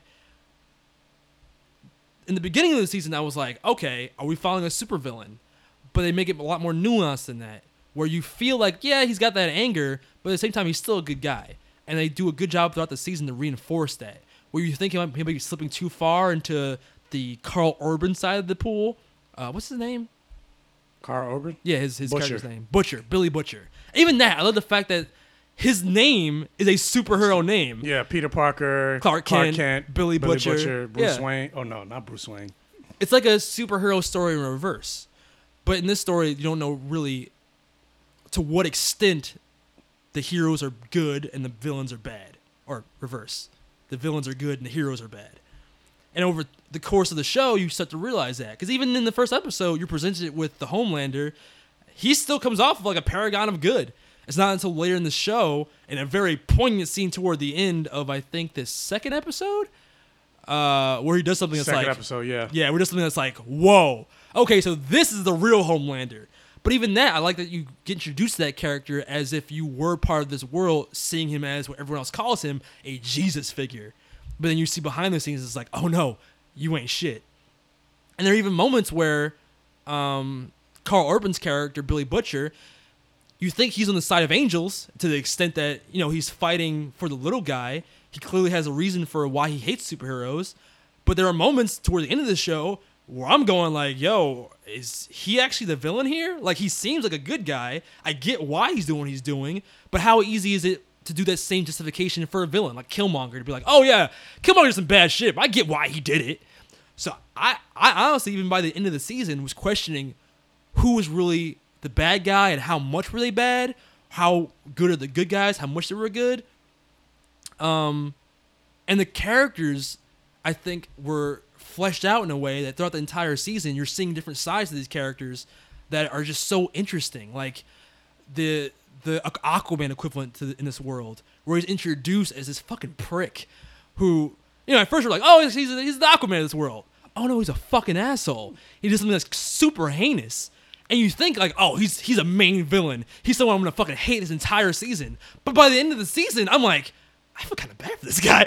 like, and and to go from what he does in the beginning, especially in the climate we're in right now, It's almost it's almost Game of Thrones esque in the sense yes, where yes, yeah, he's you- like Jaime Lannister. yeah you you you hate you start off hating the villain, but then they kind of make a good do a good job and make you sympathize and show you that there's layers. Yeah, either, either through their actions, through their maybe through their relations, Like, like as much as Cersei was a villain and an asshole, I loved her character. like uh again Shades of Grey, like the speedster character that kills the main character's girlfriend.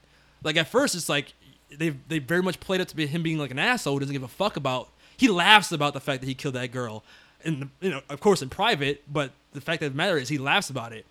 But then you see that he does care about things. He has a brother that cares about him, that wants to see him succeed as the, the fastest man alive. He has a girlfriend that cares about him and genuinely loves him. And he seems to genuinely love her.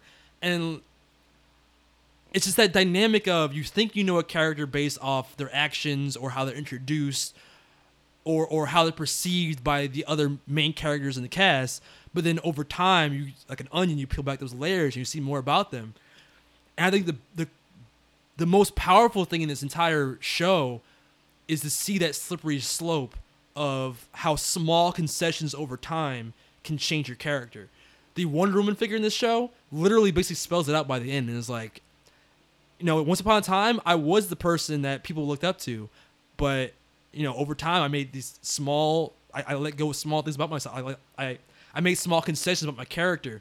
I let this go. I turned the other cheek there. I didn't say something there. I let this go and there. eventually, small things add up. Yeah, and it changed your character, and she and she resents herself for it, and you could tell that.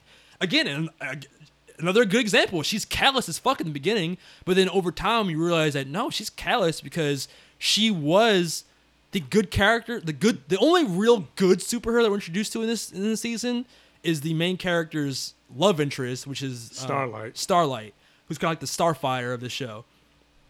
Um, and you could tell that at first it seems like she resents Starlight, but it's really because she sees herself in her and kind of resents the fact that she became something that is much harder, much darker than what Starlight is, and she kind of wants to preserve that in Starlight Starlight. is the light of the show. Ah, that's good. I didn't put that together. That's that's true. um, but all like all the characters I love, like from different characters in the boys, the Frenchie, uh, his relationship with the the Asian girl that's introduced, Kimiko, is adorable. Um, and and honestly, threw me for a loop multiple times where they play with typical superhero tropes of like, oh, if you just I'm not gonna spoil that actually. But they do a thing where you you always think the relationship's gonna go one way based on other things you've seen in genres like this, and every time it genuinely surprised me. I think every time they had a moment together, I was like, I did not expect that. Um, the the black guy, I forgot his name. A Train, Not A Train. Uh, the black guy and the boys. uh, Mother's Milk. Mother's Milk. How the fuck did I forget that name? Because it plays real hardcore into one of the themes in this show when it comes to Highlander. Yeah. we'll get there. But uh, yeah, the stuff with Mother's Milk they did never. family. They never. They never explained why that's his name. no, but I thought thematically it makes sense with what like what was going on in other parts of the show. Yeah. I don't want to know why it was his name. That's a weird ass name. and the character's like, "Wait, your name's Mother's Milk?" Like, "Yeah, my mom named me Mother's Milk." He's like, "Wait, really?" No, like fucking idiot. but yeah, I just like. I think the the biggest things to take away from this show are the fact that every character is a shade of gray, and that slowly over the course of the show, we're just introduced to different sides of each of the characters. Um, and it's like that's why I couldn't stop watching because every episode builds on the last to the point where when we get to the finale, even the finale ends in a way where I'm like, "What?" The? I literally texted yeah. you, "What the fuck?" You didn't text me. I didn't text you I didn't get no text from you. I, when I said I was coming over. Oh, I thought you were saying. No, no, my what the fuck was about that. Oh, I thought it was about the fact that you still wasn't here yet. No, no, no. I was running late, but it was because I was finishing an episode. But I was no, like, what the fuck was like, what the fuck? There's so many moments toward the end I'm just like, yo, what the fuck? I can't believe this. Um, and I think it's amazing that a show like this, I didn't read the comic, and I'm sure the comic. I do amazing plan on going back now that I'm done with the first season. I want to go back and read the the the comic. up to this Se- point. 74. No, the whole thing. You want to spoil yourself for the rest of the series? 74 issues. You want to spoil yourself for the rest of the series, though? I mean, whatever. Ah, I guess I like the revelations like as they're happening in real time. Because I also, the, I, I was also told that there's a lot of stuff that they didn't put. Oh, really? I could see that. It seems layered. So even the wanna show is layered. I want to know what. And then there's stuff in the comic that they probably won't put in the show, like they did with 9/11 in the comic. Ah. I don't. I don't. I mean, maybe we're far enough from it that they might not put it in there. Hmm. But I don't know. I feel like that might be a little too dark. They might not put it in the in the show. There's some pretty dark shit in this show so far. there is, but I don't. They don't. The 9/11. Like when you find out what happens to, uh, specifically 9/11, I don't know. to Billy's wife. And, and that's another thing. The, the the revelations throughout the series of oh it's this. No, you thought it was. No, that. you thought it was. and then it keeps. You thought like the, the first revelations of what the fuck, but it keeps building and building. So so that first what the fuck is nothing compared to the what the fuck by the end. And it's like yo, fucking Uh, yeah, I'm curious. I'm like, so what are they gonna do for season two? Where's it going? Yeah, because his whole motivation is now like upside down. fucked. um, where was I going? Um, but yeah, I just, I just, Oh, I was, I was gonna say that it's, it's amazing to me that something like this came out of nowhere, and it's on Amazon Prime of all things. But meanwhile, a show like I think The Watchmen probably had more buzz before this came out. But I mean, Did it though? I, I've seen more people talking about The Watchmen that have The Boys. I mean, I guess because of the name recognition. yeah, the name recognition. But Like I said, I've never, I've never heard of the boys until this show came out. Me either. And this is fantastic. This is literally this is on level, if not better, than one of my favorite Elseworld Superman stories, which was uh, Irredeemable. You haven't read that, but if anyone's listening right now, I recommend it. It's really good. Um, but this is better. Was he redeemed? What do you think? the answer might surprise you. Uh, actually, the ending of that fucking story had a really weird ending that tied into Superman himself, but I'm not gonna get into it. Kind of spoilers. But um, but yeah, I think that's something like it's it's just interesting that this completely was under the radar until it came out. But now I have a hard time imagining the Watchmen being any better than this. Like, I don't even think I like the Watchmen as much as this. Not not the comic. I love the comic. I'm talking about the the movie, and it's the story in general. And I don't I don't think the Watchmen is based on nothing, right? It's it's an original thing. Yeah. Yeah. So we'll see how that goes. But yeah, I would give this Perfect Vision, man, hands down. Like I loved it. And I can't wait to talk about spoilers, but I'm interested in hearing what you think about it. Uh, so the boys. This show was racist, misogynistic, sexist. Let me stop. Kind of. Yeah, I mean, yeah, it kind of was, but but it's good. But it was good though. But no, yeah, I, I enjoyed the series too. And funny enough, and the reason I said what I said what I said uh, in the opening, like it was racist, misogynist, because I literally saw somebody uh, post on Facebook that oh, don't waste your money on the boys. It's misogynistic. It's sexist. It's racist. This show is trash. I was I, I was upset the whole thing. Don't waste your time and money, if whatever. And I was like, and by that point, I had just finished episode four, and I was like, I like it. so I was like, I feel like this new PC culture we're in, like if you're offended by something, you think it's bad. But honestly, I would- I would tell that person to re-examine it. I think it's you're supposed to be offended by it in places. I think that's the point, right? that's what I was thinking. I was like, but that's kind of the point of the show. Yeah. And then it was like, what do you say? Oh, it thinks it's this high trope on deconstructing the superhero genre or whatever, but it's not as intelligent as it thinks it is. Something like he said something like that. What? what And I was just like, to do that's more intelligent though. he didn't really give details, but I was just thinking in my head, I'm like, am I just not that smart? Because I, Call me dumb then, because Yeah, I fucking love I was this like. I like it. Yeah. And somebody respond because I put in the comments, I was like, oh well, I like it. Somebody was like, well, you would, and roll their eyes. put a roll their eyes gif. I was like, well, all right, whatever. uh, all that blood, sex, and Blood, gore. sex, gore, and magic. Is there magic yet? It's not really magic, but it's There's no superheroes. it's yet. close enough. It's magic. It's magic to us. Yeah. If you can fly, that's magic.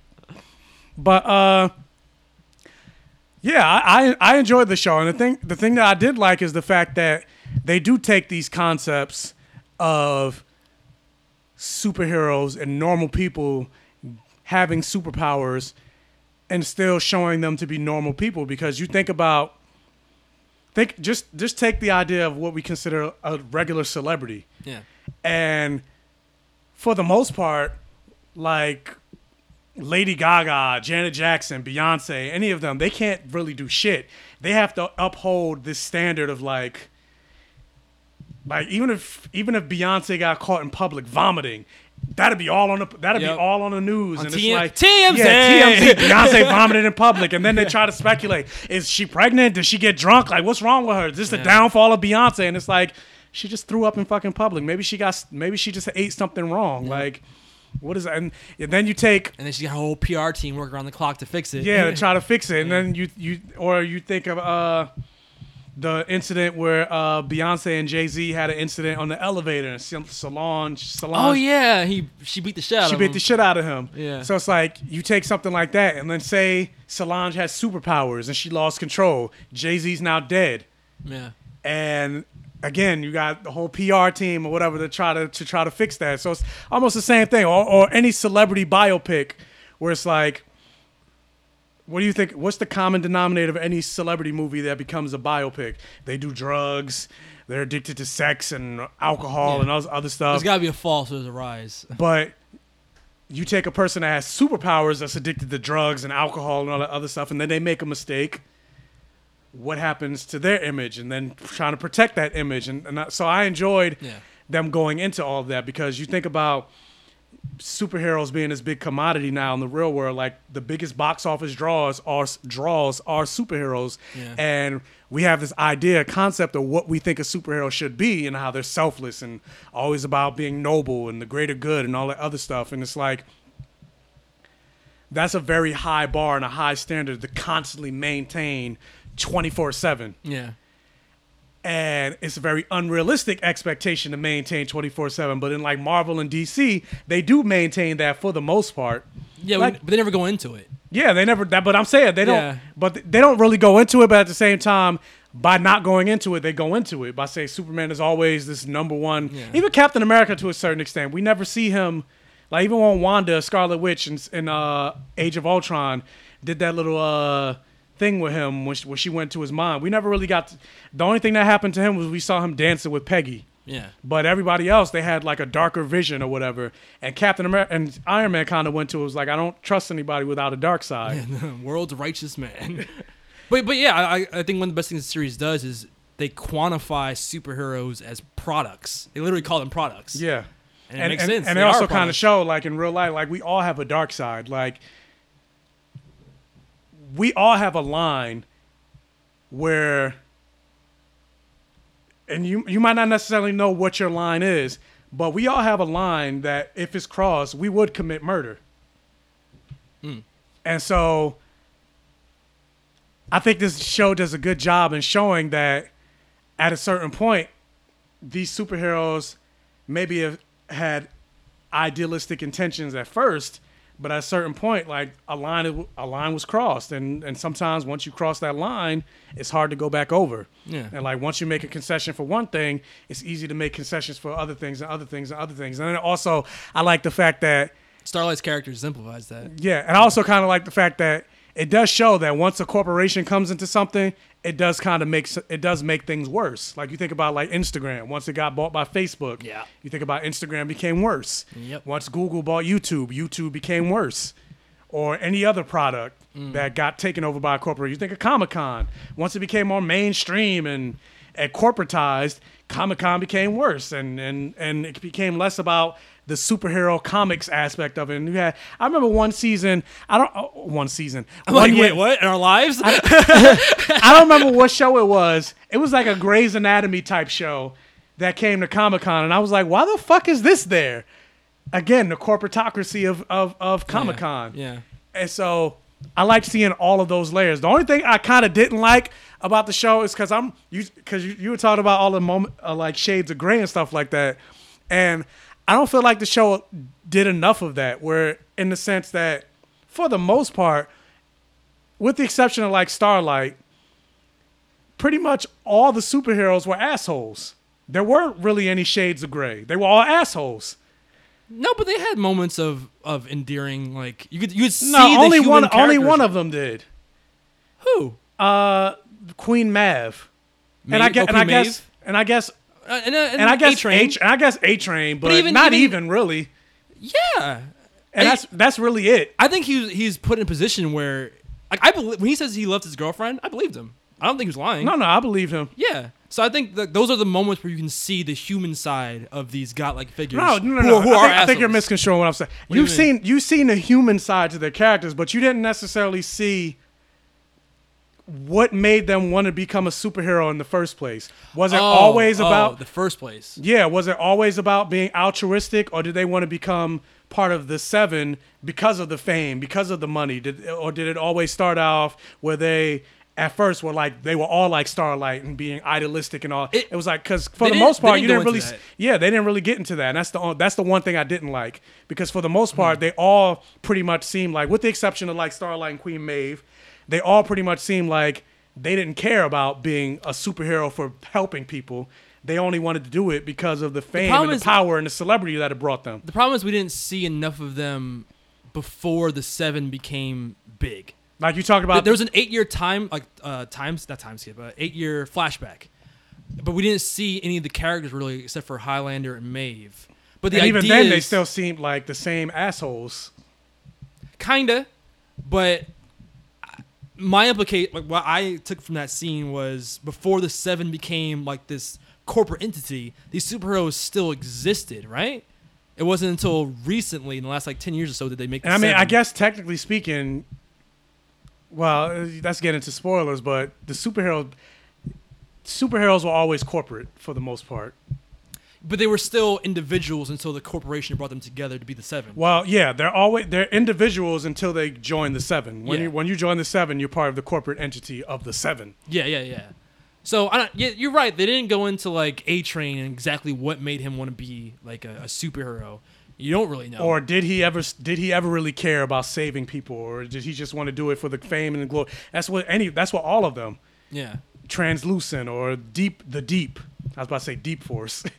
that's a porn. but so that's the only thing I didn't I didn't necessarily like. I wanted to see. But that's more, not what I meant by wanted Shades to see, of Grey, though. I just, I just mean like you, you could see the other sides of their characters. But that's what I wanted to see in terms of Shades of Grey. I wanted to see more of that. Like, was was is there ever was there ever a moment where they did actually care? Because for the most part, I'm gonna guess yes. they none of them really they they make it seem like none of them really maybe none of them really don't care that much. I feel like maybe Highlander didn't, and Black Noir, you can't tell because he doesn't talk at all. Yeah, he I doesn't talk at all. He, he, has, he, has, no character. But even Batman. Even Batman talks. Yeah, but I like this. Like it, it, he, without talking, you could tell a lot about his character just in the terms of like how he acts. Like the, the piano scene where like, the person's playing piano, and he sits next to him, and just kind of looks at him, and he's like, oh, I'll, I'll, move. And then Black Noir gets on the piano and plays like amazing. It's like a happy song. Yeah.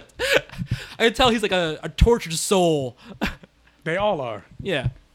And so that's the one criticism that I would have about the show. I wanted to see more of like, and I guess But there's still time. You, yeah, there's, still there, there's, still, there's still time, and I guess it really just that's really what it is. More backstory from these seven characters. Yeah, I'm sure they're gonna go into it.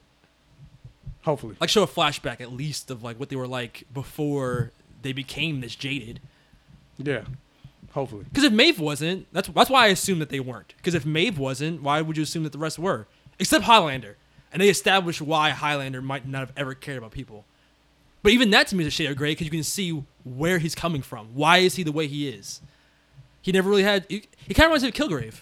Never really had a Yeah. chance. See, I don't know if I would say. Well, I guess maybe yeah, because I was gonna say I don't even know if that's a shade of gray. Because is, is he really that gray though? Because he because they make it like Highlander. Well, well by gray out I mean of all of them, he's not. Just, I'm I'm a jerk for no reason. Well, no, out of all of them, I would say Highland Highlander is the one that's like pure psych, a pure psycho. Even, but at Yeah, a, but there are reasons. I mean, but and, and just because he has people that he cares about, even psychos have people you care about. he don't he don't care about nobody. but but I think at least they show a reason. Like I agree with you. He's probably the most like uh, psychopathic, but I think at least they. Sh- I, what made me like him as a character and what makes him layered is that they give you genuine reasons for why he would be that way.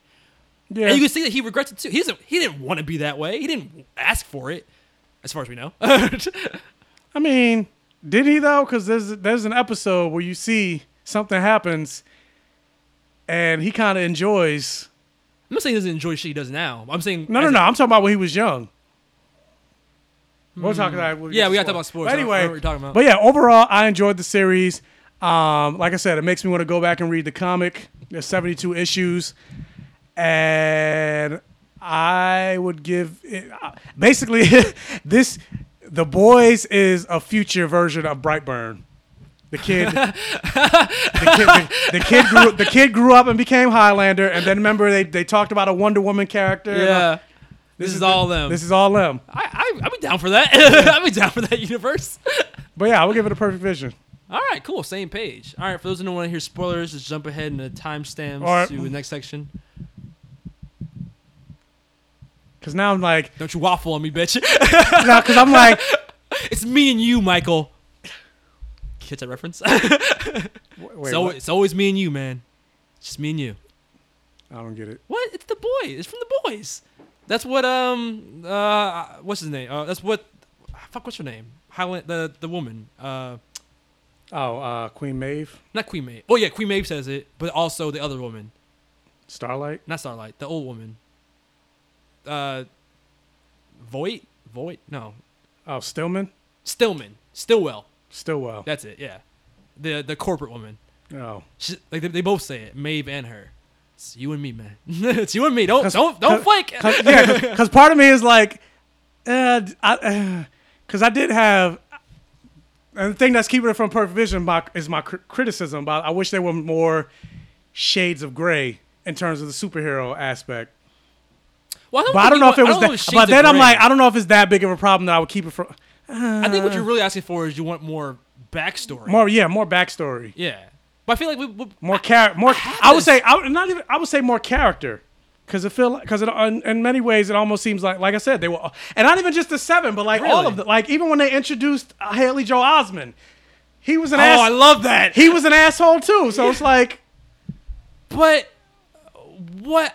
I don't know. I guess I, I just so it's I like see all why. superhero. Like, that's and But that's wasn't an that's, and that's and that's my whole thing. It's, it's the same problem that I have with like when you get into like the Harry Potter universe. Was like for the most part. All the Slytherins, they just happen to be assholes, and it's like, but, But- no, nobody's. That's not. Nobody's like that. Nobody's just an asshole, just in that, just to be an asshole. See, I think you're oversimplifying. I don't think they're all just assholes. Even Haley Joel Osment's character, I think they did a good job of ex- kind of explaining through dialogue why he did what he did. Did they though? I was talking about it, I was getting the spoilers. But yeah, for Haley Joel, again, skip ahead if you don't want to hear spoilers. But First of all, the fact that they introduced Haley Joel Osment as a a older child star, Yeah. as a superhero, Mesmer, you got mind reading powers, and they introduced him to read which the mind which kind of seems like uh, it was also kind of uh, reminiscent of his uh, power in uh, Sixth Sense. Yeah, right. and I'm like, oh, this is brilliant casting. Um, I haven't seen him in anything in a long time. I mean, he still does. He still does the voice of Sora, like he did the voice of Sora in Kingdom Hearts three. Oh, really? Yeah. Oh, wow. The last thing I saw him in was. But in terms of yeah, in terms of like acting, acting, Tusk by Kevin Smith. I didn't see that. yeah, no one did. But in terms of on-screen acting, it's been a while. yeah, but um, but yeah, his character. And I was looking, I was like, why does he look so familiar? Who is Oh, that? as soon as I saw his face, I'm like, oh, that fucking face is like unmistakable. Now, I was like, that's Haley Joel Osment. like everything else around him got fatter, but his face is the same exact even in face. that even in that scene, the fact that they got Billy Zane to show up in that, scene, I was like, how'd they get Billy Zane? that scene made me feel like Comic Con's really sad. Cause like the music, and that's another thing. The music in this, this show is great. Like the, because always contextual about what's happening. I forgot the exact song, but it, it made it feel like Comic Con celebrities are just like like animals in a zoo, and we're just there to be like, oh, remember him? Oh yeah, let's get an autograph. Like it felt so. I'm like, man, Comic Con. When you really think about, it, is kind of sad. yeah, I mean, it is true. And then uh, if you want to take it, even washed even, up celebrities. I was gonna say, well, not even because there are a lot of celebrities. Not all of them that come to Comic Con are washed no, not up. all of them, but the the ones that they're they, they were. Yeah, but I was gonna say, but that's that's the other point I was gonna get to. But then also you're talking about sad to make it even sadder. A lot of times that's their only source of income. I know. Yeah, that's what I'm saying. So like you think about a lot of the Power Rangers. But think about that. He was short on money. He got basically kidnapped by some random dudes who, yeah, they're saying they're good guys and want to like uncover the bullshit behind superheroes.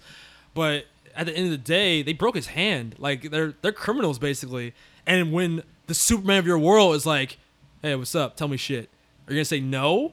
Like no, you're gonna think you're But it's not, right but it's not even like Superman happened to come. He No, he told him. he went. Yeah, he But went he's to him. Superman. Like he's a Superman of that world. Like, but would also you, would you like- would you would rather throw your lot in with some guys you've never known before, who basically hold your your daughter hostage to? Well, no, they didn't hold her hot. They just basically said, if you help us, I, I I can pull some strings for you to see for you to see your daughter. Yeah, which is great. But then you find out that the daughter didn't even want to see him anymore. So Yeah, that that's not broke their him. that's not their fault. No, but then he has no reason to be like, oh yeah, I'll be loyal to you guys. He had no reason. That's why before he even talks to Highlander, he's that call with his with uh, the person who's looking after his daughter and is like, yeah, you don't have to have her come around anymore. She didn't even want to. Like I can tell because I'm psychic.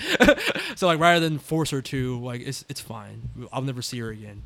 So I, I and I feel like it wasn't him just doing that callously, like I don't give a fuck about her. It was a thing where he knew his daughter didn't want to see him anymore, and he was like, you know what? Rather than have these guys hold this over me, I'm gonna let that go. I'm gonna tell Superman what the fuck the truth is, and super, and maybe Superman can help me get my life back in order and not be a fucking Comic Con. But like, then part of me is like, consider, but considering he worked for Vought before and considering his power set, I'm like, so you mean to tell me he knew absolutely nothing? You would think that he'd be like, "Yo, uh, let me." Oh, but he didn't let him. Remember, he was he wanted to shake Highlander's hand, but he wouldn't let him shake it.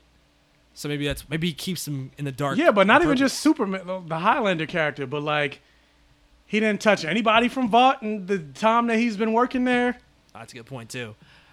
But but but clearly in the in the context of the show, they're supposed you're supposed to feel like he's not an asshole. He's just the guy who had two tough choices. Either he does the what is quote unquote the right thing by going to Superman and telling him that these terrorists are trying to kill them, kill the Justice League, or he works with the terrorists that he doesn't really know or have any reason to keep working with because his daughter doesn't even fucking love him.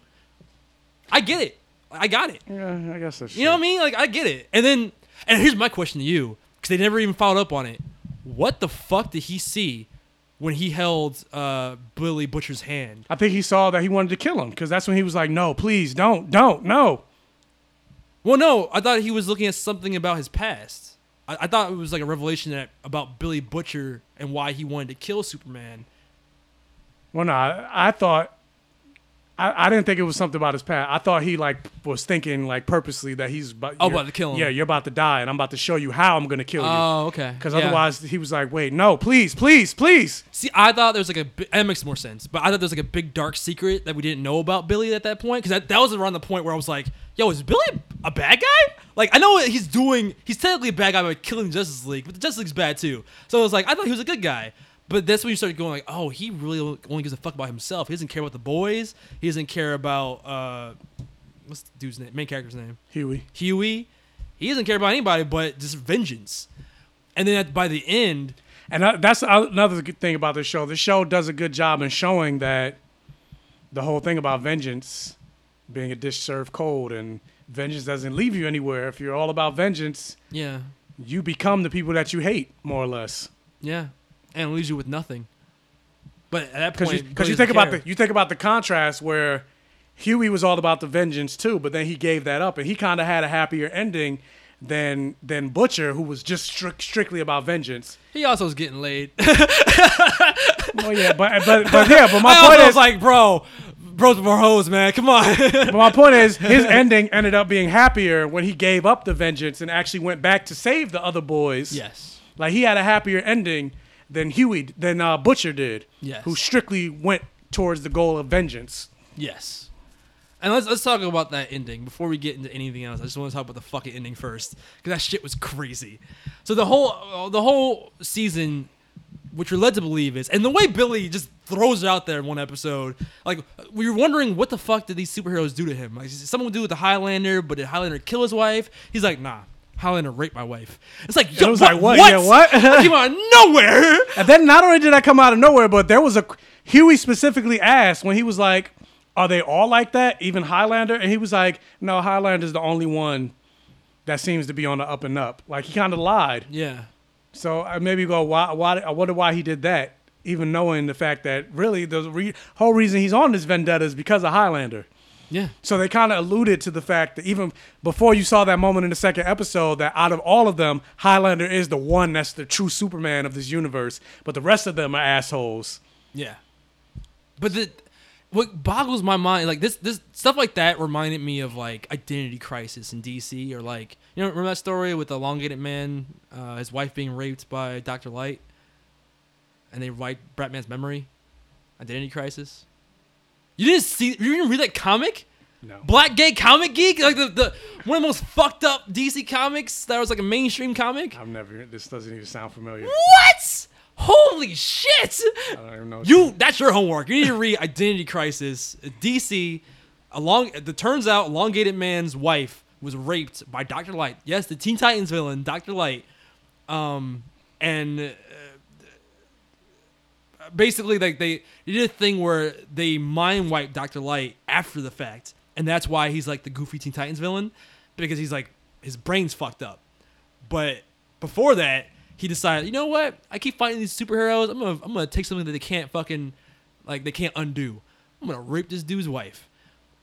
And the whole story is basically about working backwards and figuring that out. But so I guess spoilers, but but it's still a great story because it has to do with like Batman finds out and they wipe his memory. And this whole like like ethical issue of like are we still heroes if we do this? But if we don't do this, it's gonna unravel Justice League. It's gonna completely shatter us as a group.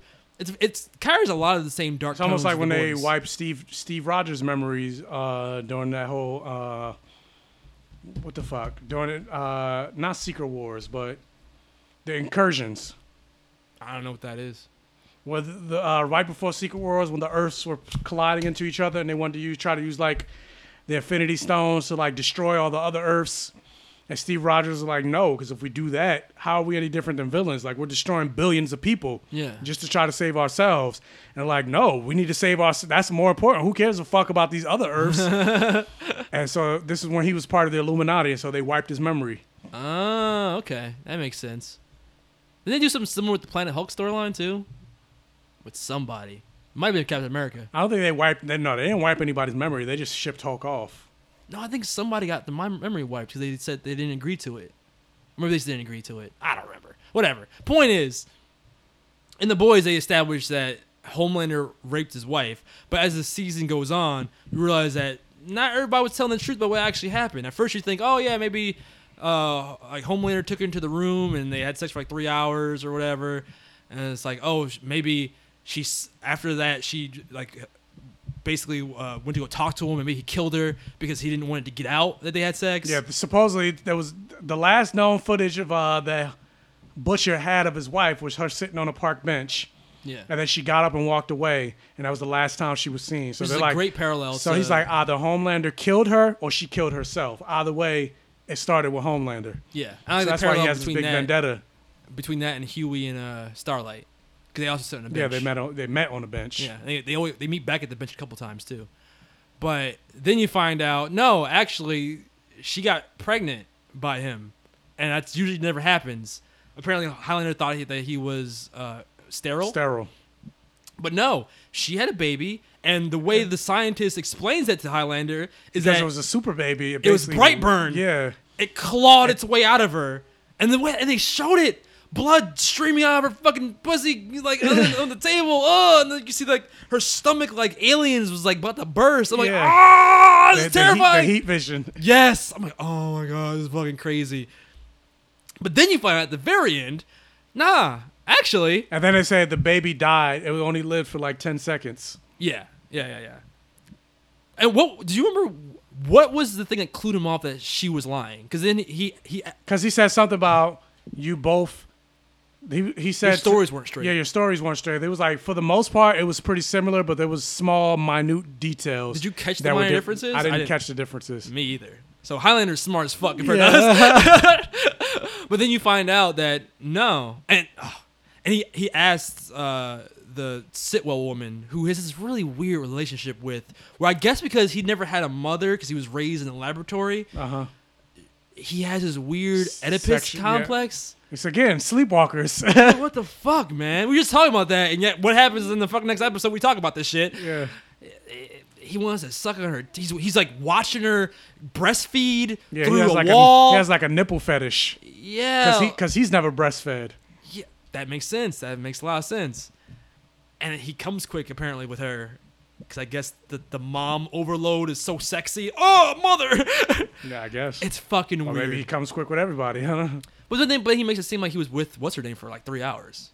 He had to be there for. A, Well, he kind of he came quick and he got hard again. He, he came got quick. floppy Highlander dick for three hours. No way.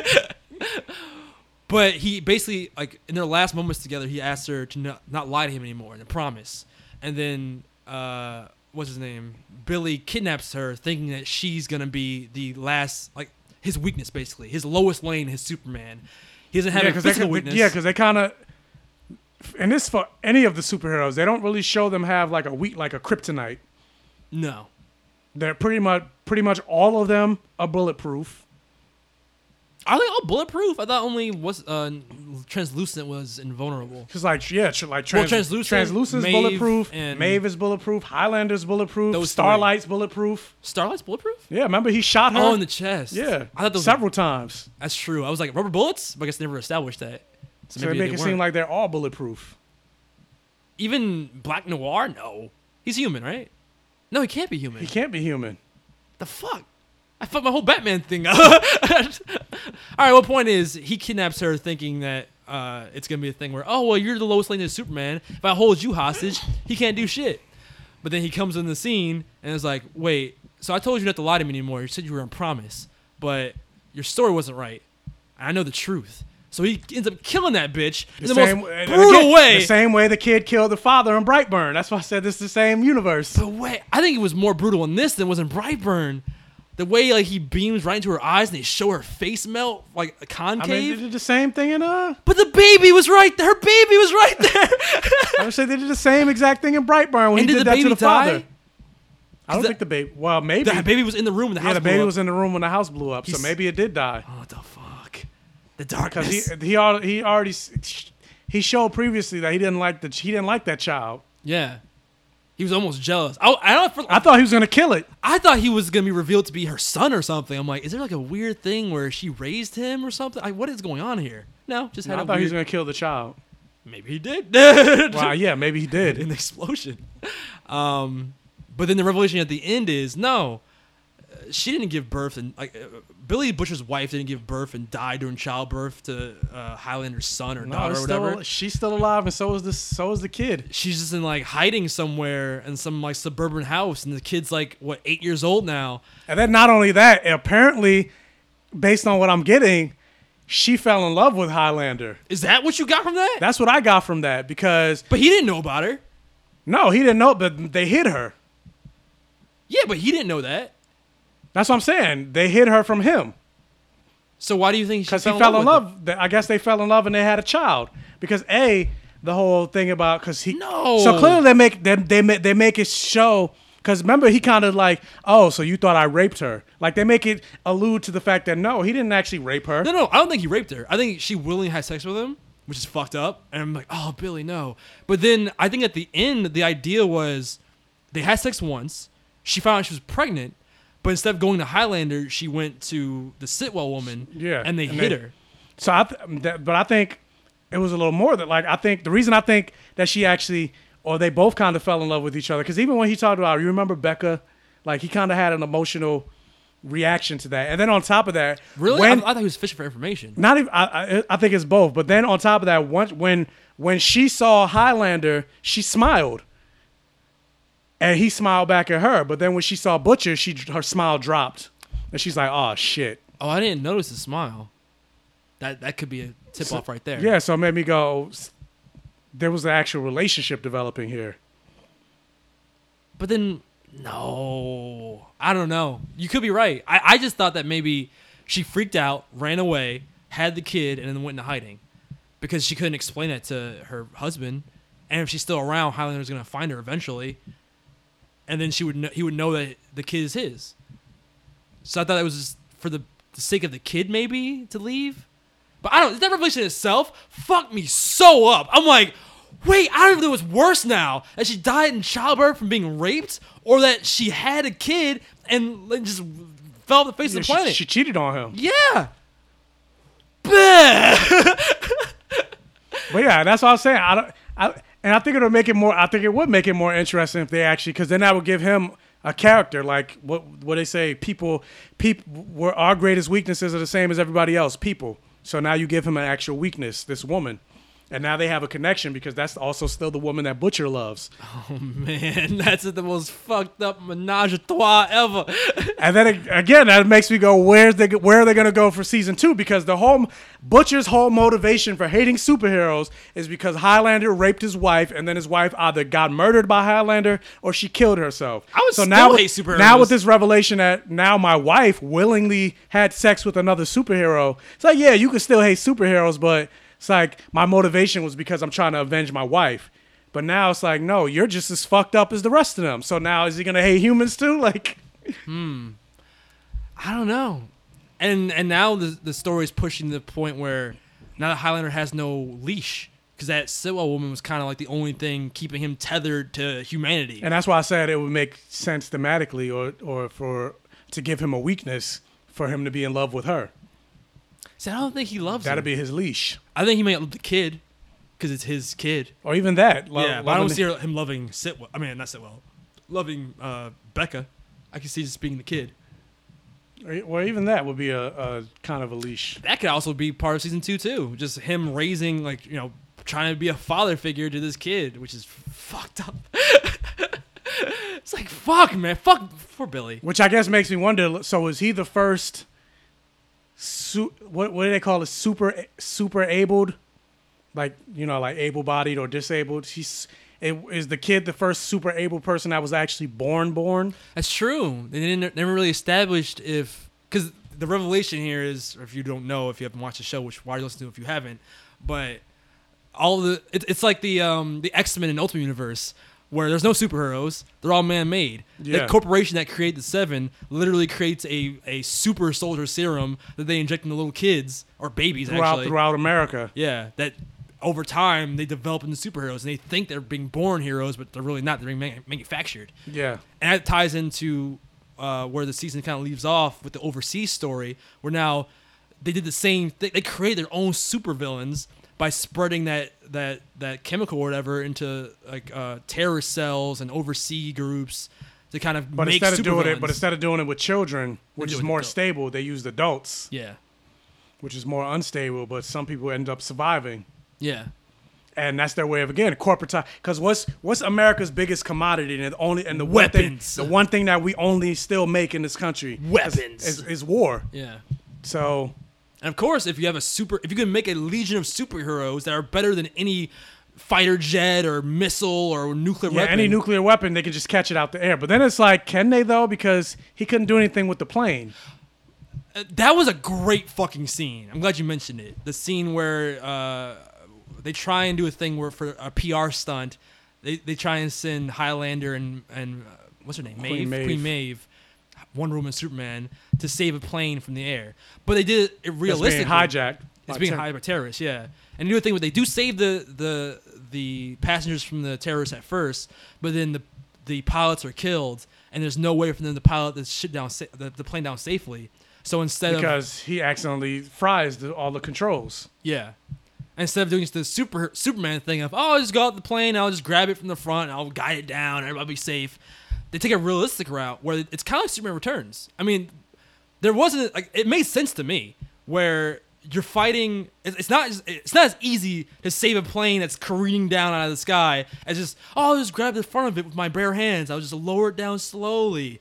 There's some kind of actual physics behind like flight because he even goes like, what am I gonna push off of the fucking air? Like I, I can't just like you know that question of like how Superman fly or fly faster? He just puts his hands in front of himself more. Like how does he got change his speed and stuff in the air?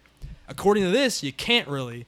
So it makes sense where like it's like no, if I try and stop the plane, either I'm gonna punch a hole through it or I'm gonna it's gonna careen out of the sky anyway. There's no like there's no scenario where I can just gently lower this this plane falling Mach 20 out of the sky to the ground safely. Like it, it they, they put real physics physics behind it. Which But then, at the, but then at the same time, I was like, but you, how are you putting physics behind a guy that can fly? Like, that doesn't make sense to me. But it makes to some extent it makes sense because like Because there's fly? no there's no physics behind somebody flying. That's not that's not physically physically possible. Well, let's think through in it terms of in terms of physics. No, no, that's, that's true. But think about like Superman, Superman Returns is the best example because even in that movie they did a thing where the the science behind that airplane crash they try to put real science into it where it's like you can't just stop a, uh, something moving that fast with a small point of force. But he did though. He did, but you saw how hard it was. That's a Superman story. That's why he did it. but in real life, the, the plane would fall apart. Like he would try and like hold a, a wing and snap off. He'd try and push it from the front. It might explode from the pressure. Like there's there's things that you know could go into that. And I like I like that one thing he said where he was like, I have no like what am I gonna push back against? Like the air? Like I'm, I have no resistance. And it was like okay, all right, that kind of makes sense. Maybe he's just manipulating the air around himself, but like that doesn't mean he can like out of the air push something back or up without it snapping from the pressure. Yeah, I guess. I don't. know, I got it. I, I like the scene because it, it really showed. That, that, that was the first time you actually saw Maeve regretting the things she's doing with uh, the Highlander. Yeah. And even the moments where like people are begging him for help, and he's just like, "Get the fuck away! Get the fuck back!" And his eyes, they do they do such a good job of having him have the Superman red eyes. And even at the end, when he, when he busts into that terrorist organization, oh my god, the cinematography with the red eyes is fucking chilling. I was like, damn, this is bad. If you saw Superman in real life, he'd be fucking terrified. Fuck Batman. Superman's terrifying. Yeah. uh, what what what can you do against somebody? Because what what what makes a person a god in, in human society's eyes? A person that has powers beyond our fathom. Uh, uh, uh, what, what's the word I'm trying to use? Comprehension? Yeah, beyond our comprehension. And a person that's Superman is basically a god in our eyes because he has he has the strength to lift mountains and like we can't quantify that Yeah. with human human intelligence. I mean, the fact that he can look at you and you just die instantly. Like they, the, the the way they do the laser beams. And granted, we haven't seen Ho- Homelander do that, but the fact that he can move faster than our eyes can process. Yeah, they haven't really shown him use super speed, but he definitely has it. He has to. Yeah, but they just haven't done it because that was even one of the options. Was like you can just fly each person down. He's like, what, 123 times? Like it's not gonna happen. I was like, fuck, man. Superman could do it. and they're in the middle of the ocean, so it's like yeah, where are you putting them? I get it. That shit was fucking intense. Or the scene with I was the- like, you could still try. you could try. I even thought the moment where like the, the mom and the daughter, she was like, just take my daughter, and Maeve was gonna take the daughter at least, like just these two, just these two. And he's like, so what? They can tell everyone? No, let them all die. I'm Yeah. like, fuck, dude. But in this post-Trump world, scenes like when he gives that speech to the religious uh, concert or the the religious organization or whatever, that shit that felt real. It felt like a speech Trump would give where he plays to his base. You know what I mean? Like, Yeah. God gave him these powers, and God wants us to be safe, right? So sign that bill in the Congress. It's like, fuck you, dude. Or even how he turned around the air, because the whole purpose of them going to the airplane was to save them from a terrorist organization to push the idea of this is why we need to be in the military because Yeah. we can say we can help with terrorists and he changed that around by saying well these people died because we weren't in the military Yeah. If we were just told three minutes sooner, we could have gotten here and saved them. Right, Maeve? Maeve's like, oh, fuck. you can see her face, like, oh, man. But, Ma- like, even Maeve, like, the scenes with her and her girlfriend or her ex girlfriend, where you could tell there's, like, that relationship there was like, no, you wanted to do good, but, like, now what happened to you? Like, you're scared to even tell me what's happening. Like, even she's scared of Highlander. Like, I don't, I don't know. I, Homelander. This I said Highlander. Here we are. Yeah, not Highlander, Homelander. But yeah, just stuff like that. Like there were so many good scenes where I got a good sense of, oh, maybe there was like some altruistic side to you once upon a time, but we're now seeing these heroes like at least eight plus years since they've been doing this stuff, and over time they've made all these small concessions to get where they were. Same thing with A Train, and clearly like eh, him doing whatever, him doping up just to stay as the fastest man alive, stuff like that. yeah because he even said if you're not the fastest man alive you're not on the seven anymore One scene that I thought was interesting that didn't really go anywhere this season, toward the end, where after he gets his leg broken, um, and he has that moment in the the shopping, the shopping area, or like the mall or whatever. the guy that was racist yeah, that was following like, him around Yeah, that was basically profiling him until he realized he was a celebrity. Like, where was that going? they didn't really do it they didn't really delve into it Yeah, is that set up for next season? Maybe. it could be a setup for next season Yeah, because they were recording him. He was like, "Fuck off! Why? Why are you fucking recording me?" But I was like, "Oh yeah, okay. This this could be interesting." They played like the race into it, yeah but all that stuff, like all of the characters, I think were good like that. I mean, that happened with uh, remember the movie Selena with Jennifer Lopez, Yeah, where the, they were profiling her yeah, at the store. They were like, when she was like, "Uh, uh, "How much is this dress?" He was like, "Yeah, I don't think you can afford this dress." It's like bitch. What? Yeah. Like, Do you not know who? And then that's when I, oh my God, it's Selena. And she's like, "Ma'am, yeah, we're not gonna take the dress." What's his, is his name? Simon Pegg? Simon Pegg, yeah, Yeah, his father. yeah. I, I like that he's in it. He's great. Um, that scene where A Train goes to the house. Simon Pegg, they used his image in the in the comic as a younger, well, because he was younger, but as As Hughie? as Hughie, he was. Ah, that's brilliant. so that's why they got him to play the father. Like the, he's only had a few scenes in the whole season, but every time I, he's in it, he's great. I think Simon Pegg's a great actor. But his scenes with A Train, American accent. yeah, it was good. It was a good American accent too, I Yeah. think. But the scenes with, when A Train goes to the house to uh, hold his dad hostage, Hughie's dad hostage, why didn't they kill him? They What, break the- his leg. The father. Oh No, A Train. Like the the Asian girl sneaks up on him, breaks his leg, and they just leave him. I was like, why not? Why not kill him? yeah, that I don't know. Maybe, maybe he got tired of murder because there was this, there was a moment where he says, "I've never seen anybody die ever in my life, and this one week alone, I've seen like dozens of murders. Like I'm I'm over it." Yo, when he killed Translucent, that shit was hilarious. he got ass guts on his face. oh my god, fucking guts everywhere. I knew right away when it was like, oh, his skin is invulnerable. I'm and like, then funny enough, they show they aren't. show the, the little poster of the little kid with all the spaghetti on his face. oh yeah, keep your hands clean. that was the big turning point moment. Yeah. And the fact that they showed his dick, like when he's in the bathroom, just watching the Oh, Maeve and, and Starlight have a conversation. He's a Yeah. pervert. He's an invisible guy, of course. If you have visible powers, wouldn't you be? but he it's like full dick frontal. I was like, what the fuck? I mean, he has to be naked. yeah, I guess. Didn't see that coming though. But that's another thing. The, the sex and debauchery in this show, like when uh, Popclaw fucks that her, her landlord. She didn't fuck him. She just wrote his face. Whatever. And then like that shit was ter- at first I was like, ooh, this is yeah, this is hot. Oh no. Oh no. Uh, she popped his head like a grape with her pussy. Yeah. Like, Shit is terrifying. and then you like like the noise, the squib. Oh, I was like, oh my. I would never want to have sex with a fucking I, superhero. I love this. oh yeah, they they kind of go into that, like the the dude in the um the, the the writer, the damage control people. yeah, Or uh, collateral damage people. who, lo- who who lost his dick, fucking basically ice ice woman. Fucking He fucked uh, he fucked Frost. he fucked Elsa.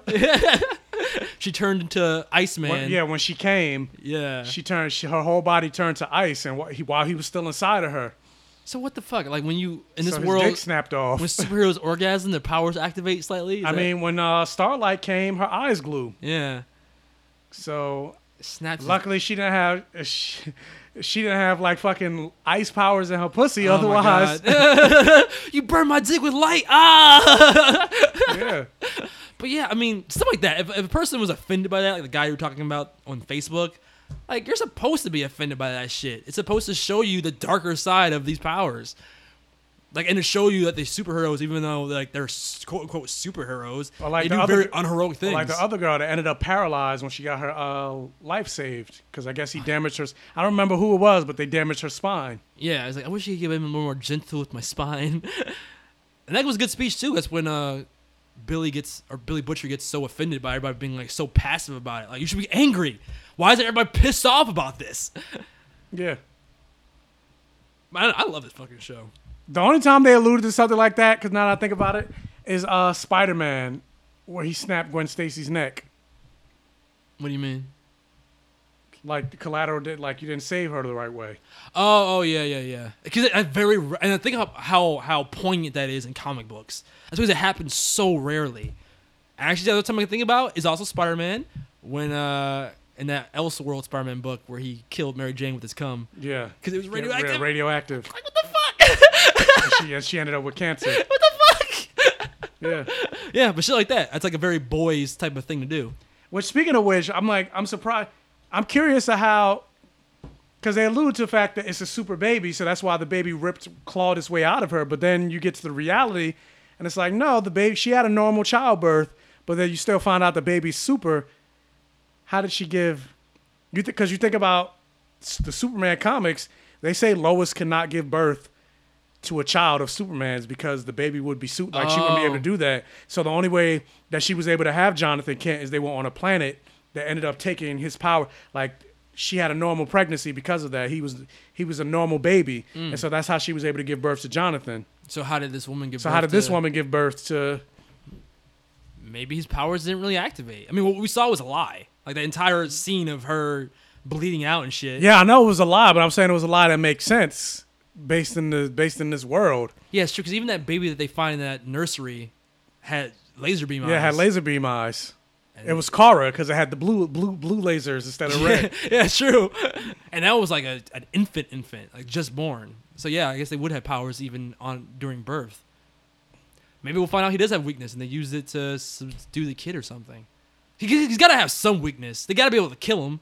And if he's like invulnerable to the point where Stillwell was talking about no weapons have ever harmed him before, they gotta find some some way to kill him. Because at that moment where uh, Homelander kills Stillwell with the laser beam eyes to the face, I'm sitting there looking at Billy like, okay, now what?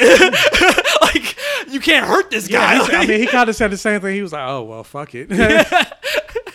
like even the explosion was gonna hurt him. So it was like, what the? F- I mean, how do you it, fight? It, it didn't because he escaped. yeah, but so it's like and it was how do fast, you? and it was fast enough to grab him. So I guess he does have super speed. Yeah. So we. So I'm just saying like, how are they gonna fight this guy? It's gotta be some way. Because you you can only be like the plucky team of non superpowered like. Uh, I mean, they, they got, they got one so long. They got one superpowered person. But she's not even that superpowered. Talking about the Asian girl. Yeah. She's like she couldn't even beat Black Noir, and he's Batman. No, she couldn't. so I'm like, fuck, man. Thank God she's Wolverine. I'm like, oh, X twenty three, yeah. okay. when she when when that happened, my moment that she died, I was like, oh, she's she's got to heal, right? See, that was that was what I was talking about in my non spoiler review of the moments where I was like, there were so many moments with her and Frenchie that I thought was gonna go one way and didn't. So every time, every, almost every time after the first time where he tried to be like, you know, coax her to come over to their side, like I'm not gonna hurt you, just I, and he gave those really heart wrenching stories about his his childhood and what happened to him and how he was looking for a home too, and he relate to her. And every time he would reach out to her, she'd be like, "Nah, fuck that!" Either trying to kill him or just run away. I'm like, yo, they keep thwarting my expectation. I, I thought, you know, you know what they do in superhero shows. Uh, ultimately, she come around, be like, oh, okay, yeah, and she does come around, but not in the way I thought.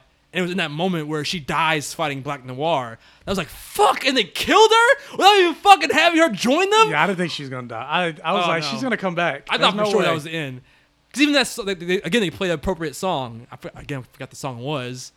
Um, fuck, I forgot the song too. But the song was like, uh, "Ain't no sunshine." Oh, that's it. Ain't no sunshine when she's gone. I was like, "Fuck, she died."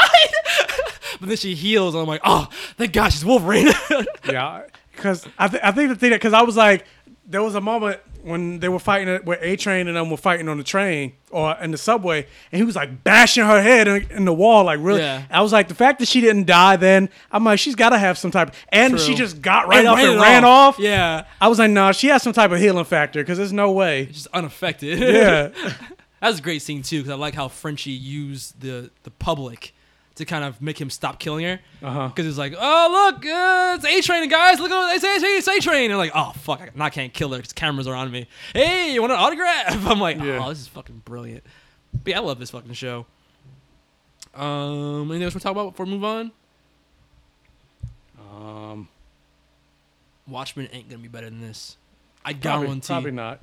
Can't, I can't be. I love the show too much. Like it was, I couldn't believe how much I was into it so quickly.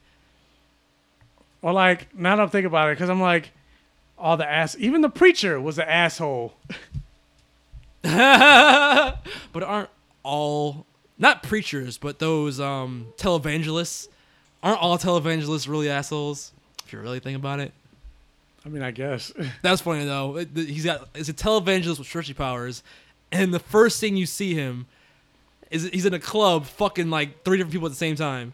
Fucking two guys. well, no, while getting a blowjob. Well, no, he's getting a blowjob from one. He's getting a blowjob from one guy.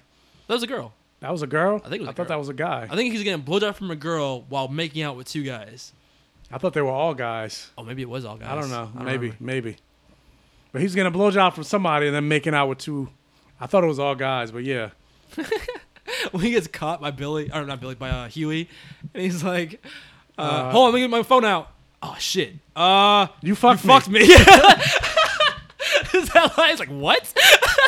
The way, yeah. the way you stretch your dick and made a what do you say? Made a symphony of my butthole. Or I don't know. Something This- like that. It was fucking. Bro, I was dying. I was like, "Oh my god." the show's like, the, and the writing's on point for the show too. It's fucking hilarious. needs more gay. It's got a lot of gay. no, it needs more. it's got a lot of It gay. needs, it needs more. Oh wow! Every character's gotta be gay. It's not enough. Okay. but yeah, that's it for uh, the boys. Let's get the news. Wait, what? Didn't you watch Doctor Stone? I mean, we could talk about Doctor Stone, but it's already like 115. Oh yeah. Yeah, I Let's- want to get you out of here. we'll, we'll save anime for another day. But yeah, let's get into news of the week with Michael. She's the Black Iron Man, but she's not Tony Stark. They just don't want their characters, quote unquote. I could call you a nigga, Jordan. You better not. If he says that shit to you, his ass on Instagram. Yeah, I don't want hand me down. I don't want any gay things. I don't want any- It's all straight and white. What's going down? Michael news. So yeah, let's talk trailers. Let's talk. uh It's a beautiful day. No, we're not gonna talk about that. Uh, so Zombieland released the trailer. Welcome to Zombieland. Life is about more than just survival. We were a family. Dysfunctional, sure, but what family isn't? Merry Christmas! What would you like, little girl? I'd really like for you to stop calling me little girl. Do you know what I would like? I don't give a shit what you It felt so good to be on the move again. Whoa! Oh my god, I'm so sorry. Hi, I'm Columbus. Madison. This is Tallahassee. Hey, Paul Blart. Is this your dad? Oh, whoopsie. I forgot the seatbelt rule. Oh, so she knows the rules? I told her just a few of them. 73. Are there more? You're cute. I like it. My sister is gone. She picked up a boy. He's from Berkeley. Berkeley. You don't have weed, do you? Do I look like the type of person that would have weed? I'm sorry. Boom! Yeah? I have nothing against hippies. I just want to beat the shit out of them. We're gonna go get her. We ride it, Dawn. start talking. You first. Oh, my name's Tallahassee. Comes out October 18th. Zombieland, double tap. Jordan, go. Um, this is a very late sequel. I hope it does not disappoint. It it seems even campier than the first one, and I we haven't had good luck with these sequels that are like five years plus too late. Like trying to recapture that magic of the original and falling short. I don't want to see that for Zombieland. So I'm Mike, scared. what are you what are you what are you thinking of? Sin City. No, I didn't see that. I'm sure there are others. I didn't see the can't think off the top of my head, but Because I'm also granted it's a reboot, but I'm like, well, Halloween was good. yeah, yeah, yeah. That's more like a reboot kind of thing. But this seems like I don't. know, It's so much. It's been so long to have a sequel to It's this. been so long. I'm like, I don't even really remember how it ended. uh, Twinkies and a it Ferris was like wheel. it was like ten years, yeah. and the show's supposed to take place ten years later. So it's not like, oh, it's like right like Incredibles. Like no, it has right after. No, it's, it's a time skip. Like Zombieland was before a lot of those character or actors became like big celebrities, like Emma Stone. Yeah, She was not as big as she is now. Back when the first Zombieland came out, and it's before a lot of these shows came out. Jesse Eisenberg. It's before a lot of the. It's before a lot of we had a lot of these television shows and movies to come out. So it's almost like Oh, like Walking Dead and shit. Zombieland seemed original, where it's like, but in today's landscape, would it be as poignant or groundbreaking, more or less? Not groundbreaking. It's not like it broke ground, but it was. It was more. It was more original when it came out than, say, because of all the stuff that we had, zombies and whatever. And it was also like a, an unknown factor. Like we didn't see that. It was like out of nowhere. It wasn't an established property or anything. It was just like, oh, Zombieland. This might be all right. Oh, actually, it was really good. Wow. Okay, cool. Pleasant surprise. Yeah. Lower expectations. Now you have high expectations, and it's years later. So I don't know. Hopefully, we don't get some uh, some carnage bullshit in this. Well, we'll see. October 18th. Uh, speaking of something else that's coming out in October, which is uh, October 11th, that's Libra territory. But this guy is not a Libra, he's a Gemini. He's a Gemini man. Gemini man. When I saw him, it was like I was seeing a ghost.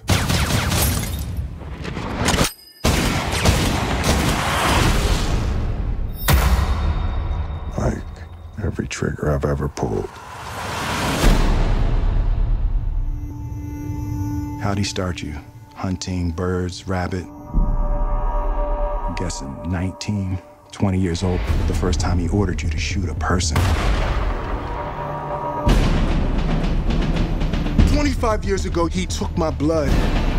He made you from me. He's been lying to you the whole time. He told you you were an orphan. And of all the people in the world to come after me, why would he send you?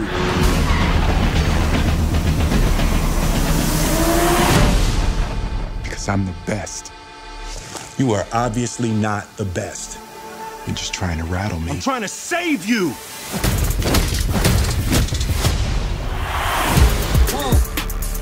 You made a choice to do this to me. The whole point of this thing was to give you all of Henry's gifts without his pain. I don't want to shoot you! Mind if I shoot you? So, yeah, new trailer dropping. It's just more, it's like, it's like just more scenes added on to what they already showed us. But Yeah, establishing the story that clearly this young Will Smith is being made by the government because he's the best of the best, and for whatever reason, old Will Smith has been pushed out for of me, the even though- government, or granted, it's not he the left same the thing. government. Not the same thing, but I still, I'm still just like, this is Looper. I mean, kinda. Yeah. The only difference is it's time travel. Looper is time travel as opposed to this is cloning. Yeah. All right, I can see that. I'm like, it's the same thing. An older version going after the, or younger version going after the older version. I'm at least interested because you know it's Will Smith, and I love Will Smith, and the premise seems interesting. Yeah, hope, I'm hoping it's good. Will Smith, granted, he has Aladdin, which hit a billion dollars, but that wasn't like solely based on Will Smith, No. you know, selling on Will Smith. So This is this is selling Will Smith so hard it's two Will Smiths. Yeah. so I'm like, I, I, I hope it does. I hope it does well. Yeah, and it actually looks cool. They shit the motorcycle in the trailer. Will Smith dope. could use another win. Because at once upon a time, any movie that came out with Will Smith was automatically blockbuster gold. Yeah. Those days are pretty much gone. Like where an actor, I mean, with maybe with the exception of The Rock. Like, granted, The Rock will do movies that don't do as well, but they do way better because he's in it than they would have done if he wasn't in it. Yeah. There's not many like the age of like big name actors is kind of ending. Now it's about big name franchises. Yeah, now it's about the franchise or even the director. Yeah. Hmm. But yeah, interesting. I think it's almost kind of going that way in comics too. Like now they're looking at who's writing. Oh, it's a Spider-Man. It's more than just oh it being a Spider-Man book. It's like well, who's writing and who's the artist. Yeah. Oh, it's a Bendis book. Shit like that. Yeah. But now it's like Mendes is like. mm. Yeah. Like, oh, it's a Bendis book, huh? Uh, Seven Deadly Sins. 俺たちはその実戒を打つために集まった。団長大丈夫。まあまあでしたよ。ならばこれでどうだ？7つの大罪だ。There's no time おいらのギャンヌをよくも。俺たちにはやらなきゃなんねえことがあるだろ。私は何があっても あなたの味方だから Came out with a trailer. We don't know what the fuck they're saying. Yeah, it's but not English. I'm glad it's coming back. I mean, I am too. I, I was telling you before the podcast, I've spoiled myself on a lot of Escanor moments in the in the manga because they keep sh- YouTube recommended keep showing me scenes. I can't not That'll watch mean you them. gotta click it. I gotta, man. The thumbnails be too fire. but yeah, there's some dope ass shit coming in the uh, the anime with Escanor. Oh, it's so fucking dope. I've also been contemplating watching or reading One Punch Man for the same reason. Because honestly, I've I've watched the I've watched I've read the manga up until the end of season two. All it is, is you keep telling me when I said I wanted to go read My Hero Academia, you're like, no, don't do it. No, don't read My Academia. But now you're talking about, No, oh, I'm no. going to read Seven Deadly Sins. Oh, I'm going to read One Punch Man. No, My Academia is sacred. that, I, I can't spoil that for myself. But something like One Punch Man, the reason why I would watch, or again, watch, the reason why I would read that is because the, I mean, the animation of the anime Well, is we don't know if they're going to go back for the new season, if they're going to go back to the original. They might, but I swear to you, and I can't say this, I, can't stress this enough. The way the manga is drawn is almost like animation. Like I'm not saying that lightly. Like it's you you're you're losing out on the on the, the music and the sound effects and yeah, of course it's the animation, but in terms of how it's drawn, your mind can piece together the the scene almost the exact same way the show can lay it out for you. It's like they it's like almost like the art is like keyframes. I don't know if that you know what keyframes means. Keyframes, like in a, in a storyboarding, the main scenes the the main scenes of a sequence. So like, uh, if I'm gonna punch you, like the the keyframes of me punching you in the face would be hand or my hand gets drawn back, and then the next shot is me punching you. You basically have the only thing you're missing there is the movement of my hand hitting you. But those are like the key frames of that scene. That's the uh-huh. way they draw the One Punch Man manga, and it's like it literally if, if it was a flip book, it's almost like flipping through an animation. It's that fucking detailed. It's crazy. So that's like the one manga that's action based. I would be like, I would read that instead of the or wa- rather than watch the anime. It's that good. So, My Hero Academia. No. you need those sweet, sweet story revelations in this in the anime. One Punch Man, whatever. You know he wins. Spoils. Spoilers. Well, speaking of story revelations, uh, they released a teaser for uh, Runaways that's coming out on December 13th.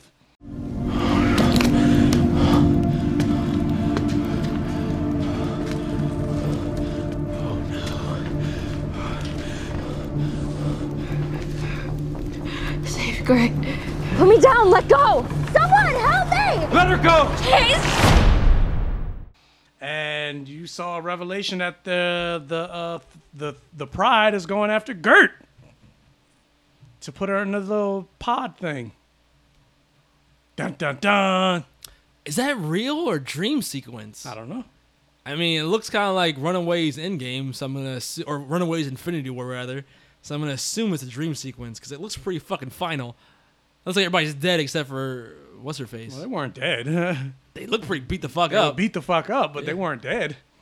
And well, it might not even be the it might not even Oh, be the that's Pride. It might be uh The aliens. The aliens, fuck- yeah. I forgot about the aliens.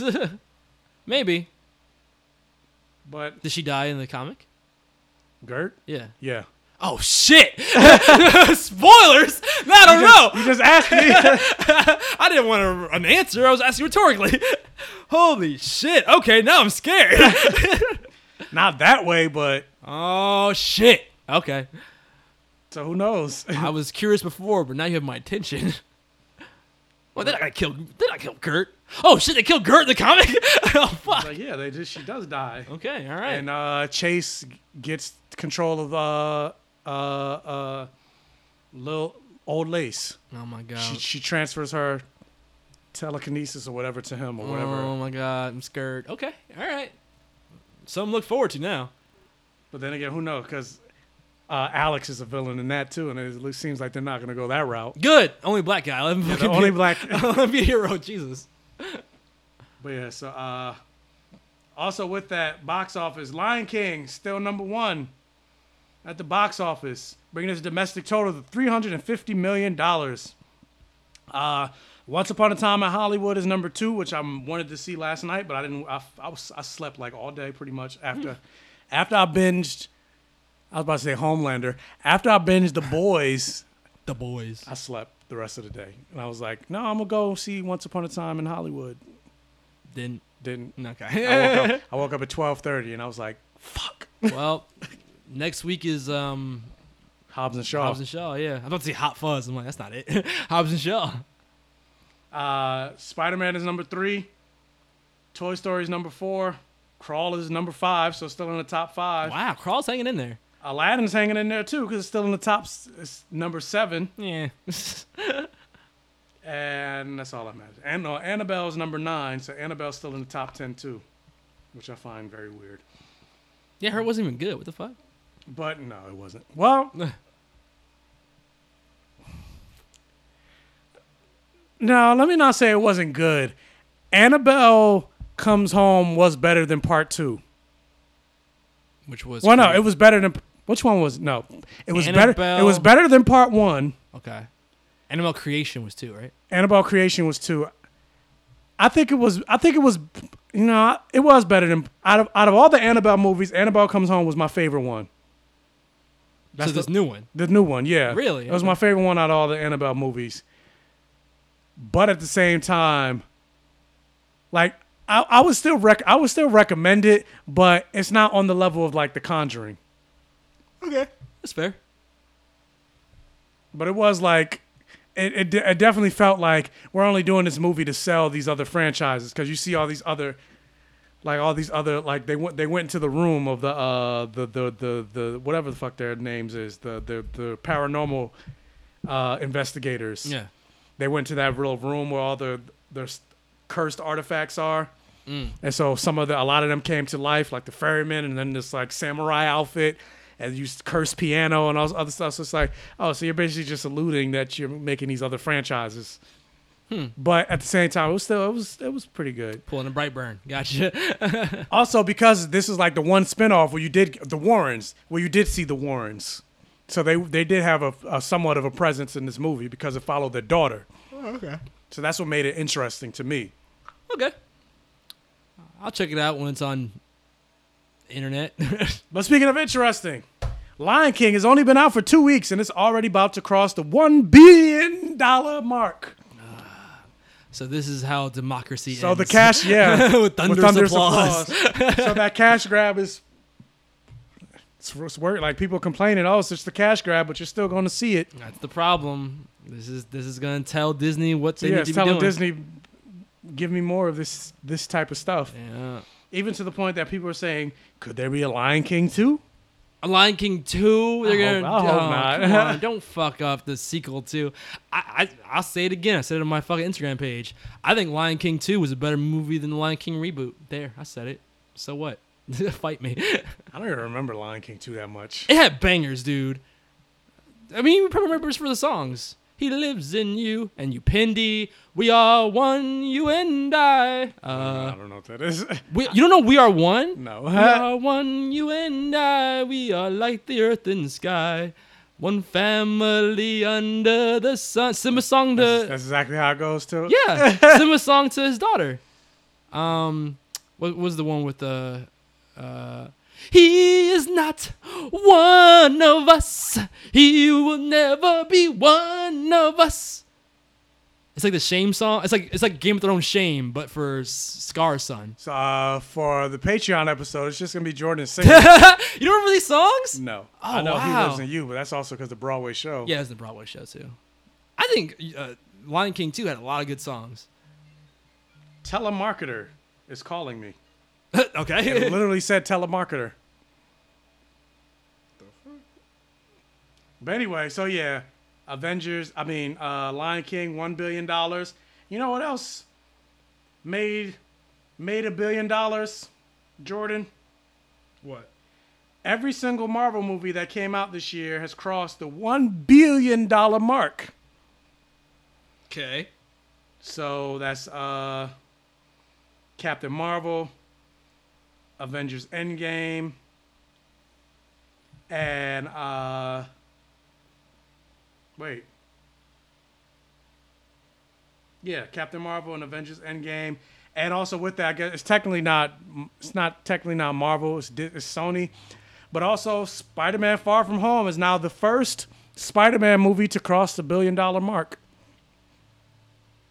So Sweet. Yay for Sony. Never guess- go back to Sony. Yeah, I guess that means we're not. It's not going back. Remember, I said there was this rumor if they does if it doesn't make a billion dollars, Sony's going to take it back. Is that gonna apply to every single Spider-Man movie from now until the end of time? Probably. what the fuck? The second you don't cross a billion, Marvel, it's over for this lucrative relationship that we have. But with that, like I said, every Marvel movie has made a billion dollars. Aladdin's passed a billion dollars. Lion King's about to pass a billion dollars. So Disney's is rich And as what are fuck. tho- yeah, I was gonna say, what does that have in common? They're all Disney, and so with that, Disney has also surpassed its own box office record that they made last that they made last year. So they s- they set Only we can beat our own records. They they set the rec the, the record. They set the record last year of the studio with the most money with uh seven point six one billion dollars. But this year they surpassed that record with seven point six seven billion dollars. And with that, that didn't even include Lion King and, and Aladdin, all, all these new movies that have made uh billion dollars. So now they're made more than likely that record is going even higher. Because like I said, Lion King is about to pass a billion dollars. It's madness. Aladdin just passed a billion dollars. I'm pretty sure Fro- Frozen's gonna come out this year. So how many that's years? gonna that's gonna hit a bit more than likely. Oh, Frozen's yeah. gonna hit a billion dollars For sure. Star Wars comes out this year. Oh, fuck. That's gonna hit a billion dollars. So when do they buy us, Michael? When do they buy and sell the whole world? They're they're they're the Vought Corporation. yeah, exactly. They're the we gotta become the boys. we gotta stop them, Michael. They're making the seven over there. and then more than likely next year with with well I don't know about because these are newer properties like the Black Widow the Black Widow movie or the Eternals Yeah. or um what else comes out next year Black Widow Eternals and I think Doctor Strange no something else comes out next year I think it's three movies next year but I don't think any of those are gonna hit a billion dollars by the way a lot of those Disney Plus movies are coming out or shows are coming out next year. I'm pretty sure that's gonna like catapult the Disney Plus app. Oh my god! So I have a feeling that that record is gonna be surpassed next year. Where they're gonna make even more money, but then I'm like, at the same time, I'm like, they're making all these, they're making all this money, breaking their records, but yet they still can't pay their employees a living wage at like Disney World or d- the Disney, Disney, Disneyland. Because they're ants, Michael, and that's how we make more money. Don't give money to ants. Corporations. Mickey Mouse raped my wife. Jesus. And uh, Toy Story 4 is on its way to possibly make a billion. Right now, it's at 917 million. So even then, that's not included in this figure. So more than likely, Sony Toy Story 4 is probably going to make a billion dollars. I, for one, welcome our Disney overlords. Our mouse overlord. yeah. So yeah, Disney's still killing it. It's fucked up. And uh, wait, I think I read somewhere. I don't remember what the other movie was. Oh, oh, oh, oh, oh. Spider-Man: Far From Home is also now only the second movie from Sony to make a billion dollars. What was the first one? In the sky fall. What James Bond? Yeah. Really? Oh wow. And yet they want to threaten Disney by fucking taking back the property. That makes no sense. I mean, all so a lot of the other, like the Spider-Man movies have made money, just not a billion dollars. yeah, I know, but clearly the, the the partnership is lucrative and working. It's definitely lucrative. Yeah. But then they could be like, well, we still got other for like like Jumanji made close to a billion. Look, man, we, we got Mo- Morbius coming down the line. All right, we don't need anything. That's not. I mean, I, I'm not even gonna say it's not gonna make shit because I thought Venom was gonna flop too. I wanted to, and it made so almost bad. it made almost a billion dollars. ridiculous. Very ridiculous. But yeah, that's crazy that Disney's like popping out these franchises. Like, oh yeah, every movie we came out this year, pretty much, with the exception of maybe Dumbo. I think Dumbo's the one that didn't really that that like flopped. I mean, like fucking seven hundred million dollars or something like that. It flopped. But like every other movie, billions, billions, billions, billions. But Sony's like, yeah, oh, we got two movies, yay! But that's what cute. our first movie came out 2012. That's cute. So you suck our dicks and make a billion dollars. I got you. Somehow it's your win. Got you. But uh, company that's wishing they're making a billion dollars is uh, DC. And uh, the writers of Avengers Endgame, Markus and McFeely, whatever the fuck their names are, yeah. they basically came out and said this is what they would do with a Superman if they had a chance to write Superman. And they said, I certainly think that Captain America shows that there are certainly ways to really do a good Superman movie in this day. You know, you don't have to dirty him up. You don't have to get rid of his earnestness. The Christopher Reeve Superman is one of my favorite movies. And so that's one we certainly would borrow. Wait. So that's one we certainly borrow from all the time. Basically saying, yeah, you don't have to make Superman snap Zod's neck in order to make a good movie. Mm. You can still make him an altruistic, noble Superman, like the way we see Superman, and still make a good Superman movie. And then you even think about what they did in the comics, like how they they roughed him up in New Fifty Two, and people didn't like that. And then they brought back the other Superman. They just made him an asshole. That's the problem. They made him like cocky. Like Yeah. nobody wants a cocky Superman. Like, oh yeah, I get it. You kick my ass and gonna be an asshole about it. Fuck you. Yeah, and they brought back the original Superman back, and those Superman comics have been selling until Bendis came. oh my god. So, yeah, I would like to see them write a Superman movie. That'd be nice if they ever do it. If they ever do it, which they're not. Until Marvel takes the rights from from WB for DC. But also with that, uh, they have come out and said what they're gonna do with the Captain America, Falcon, Winter Soldier stuff, and they're gonna go the route of the comics by basically saying that the crux of what the show's going to be is the government doesn't want Sam Wilson to be Captain America. Wait, really? Because it's black. the racism. Yeah. Why? Why don't they want? And I'm, and I'm pretty sure they didn't go into Oh, it, but I'm pretty sure it? also part of it is the fact that he was a fugitive for a while with, with Steve. So? So you got a fugitive being Captain America, plus he's black. What was Captain? What was Steve? They never gone. Steve was a fugitive too, so they didn't No, but five years ago. What have they been doing for the last five well, years? no, remember uh, when he showed up in Infinity War? Yeah, no. And Ross was like, Yeah, five years ago. arrest them. Yeah, five years ago, before the snap. So like, what? What was Captain America doing those five years? Was he still? Was he Captain America? He was on the run between Infinity War and Endgame. In the five-year time skip. Like, What? wh- Well, no, the they- time- they never really established like, was he Captain America-ing? He was. He was doing like you know PTSD meetings. Yeah, he and was doing. PTSD meetings, but, But was he ever doing Captain America stuff? I don't think. I don't know. They didn't don't really. know. They didn't really say. So I I would have thought because Black Widow was still doing Avenger shit. So you would think like the government would have been like, you know what? Yeah, but was she doing it as part of the government? I don't know. That's the thing. They never established it. So Yeah. maybe not. I don't know. All I know is the government. He's black. now that the government's back, they're like, nah, nah, nah, no, no black Captain America. We're not doing that. but uh, I think it looks good though, especially with the Zemo, Zemo, Zemo, Zemo. Zemo. I said Z- Zemo. Zemo? Shamu? yeah, Shamu. The Zemo stuff. That makes sense to me. Bring Zemo back, make him comic accurate, make him the villain of the series. I like that. Well, something I also like that makes sense, and this is like duh, but it's now confirmed. It's official contract negotiations and all that other bullshit. But Danai Gurira is coming back as a Okoye for Black Panther 2.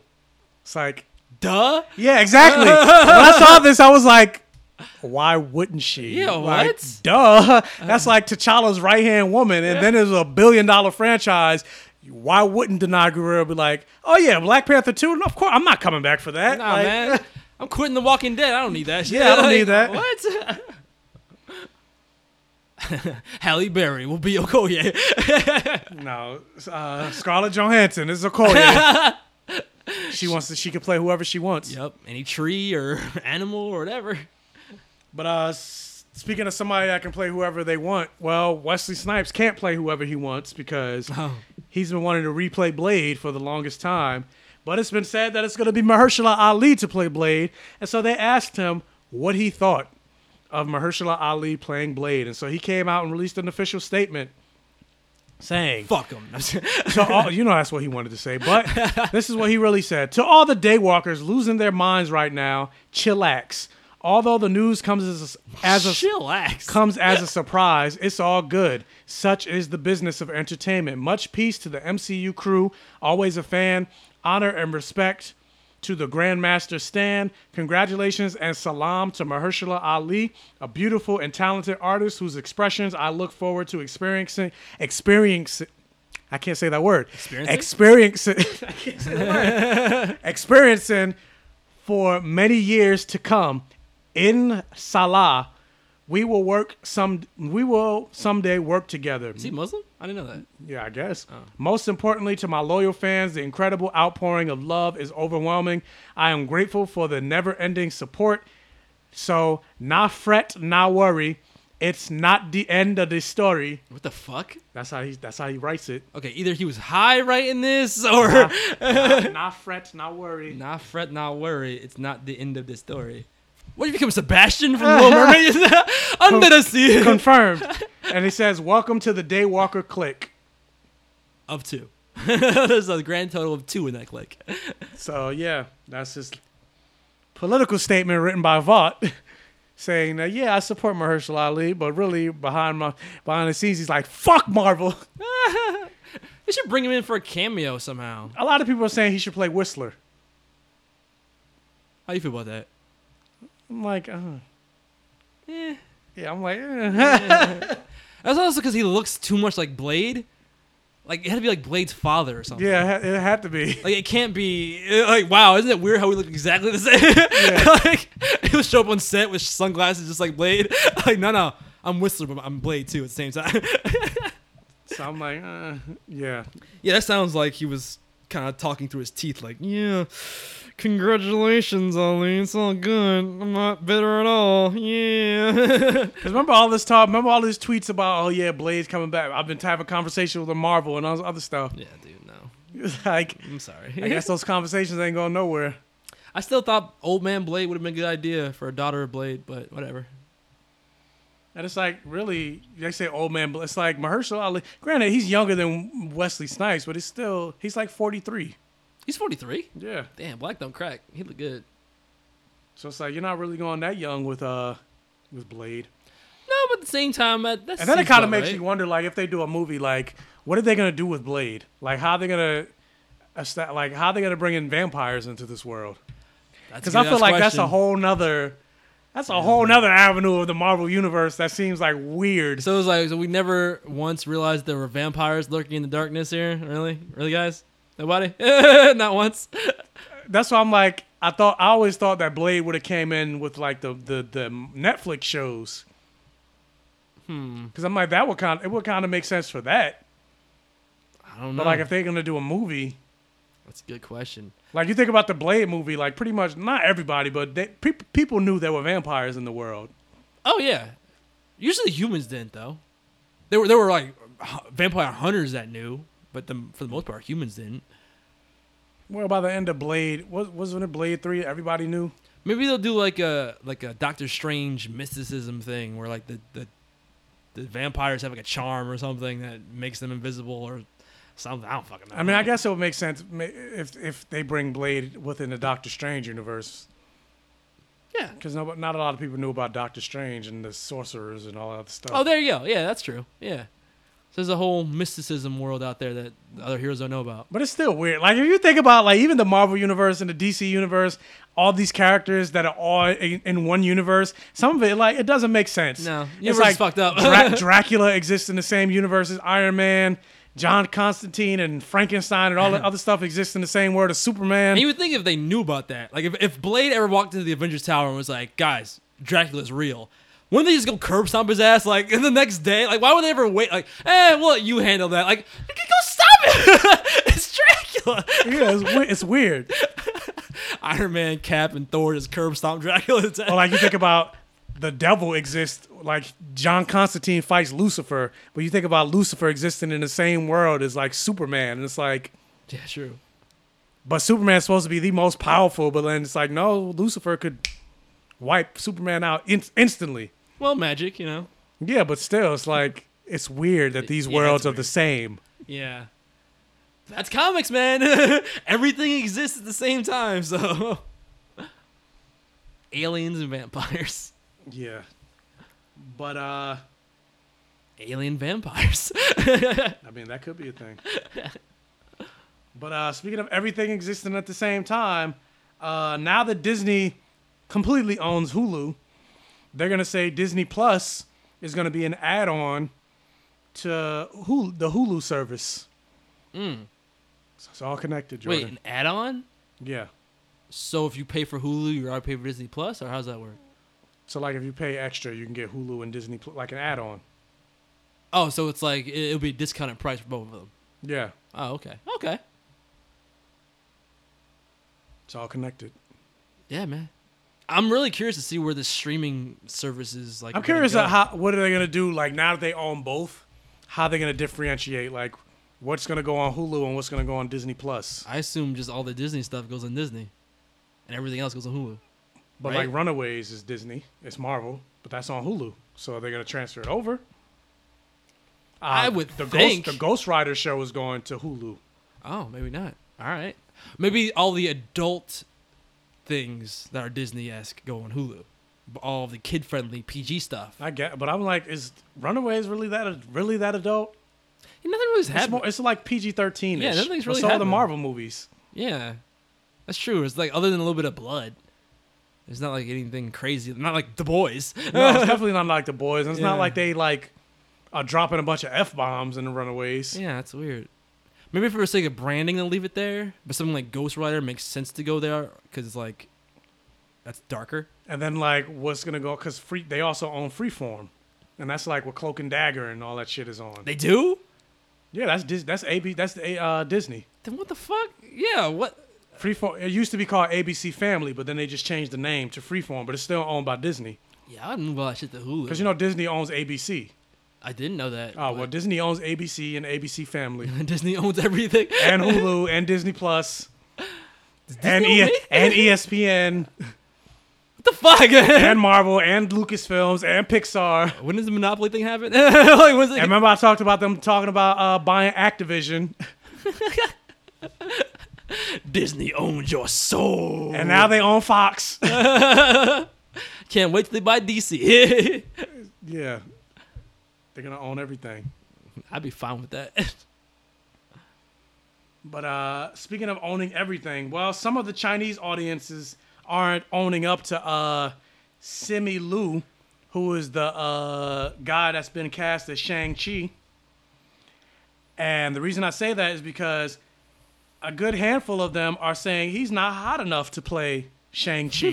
what? This is a complaint. He's not hot enough. Yes. Uh, so here's one of the complaints. He looks like how Westerners thinks us Asians all look. The fuck does that mean? I don't know. How Westerners think Asians look. I don't know what that means. Like an Asian person? I don't. I'm confused. Because I feel like if they had like a, a K-pop star or a J-pop star, that would be more of like a this is how all Americans think Asian people look. Or some He people were looks like a he's like a normal guy. They think this guy is hot enough to be Shang-Chi. He looks like a baby. And I'm like, He's got a baby face. I'm like, Fuck that. and I- obviously it's, uh, you guys can't see, but I think his name is Yu Yan Peg on Instagram. He looks like a J-pop star. That's what I was talking about. but I'm like, I think this guy looks better. he looks way better. He looks like actually can kick my ass. The other guy looks like a fucking pop star. People are fucking weird.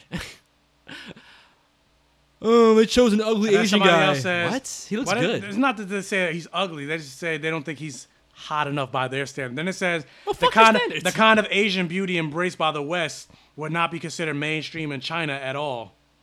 So what's the? Do they have any more another example of their Asian standard of beauty? Because if, it's, uh, if it's a somebody else- K-pop star, somebody else said he's a stereotypical looking Asian. What does that mean? He looks like an Asian. He looks like a, a regular Asian guy.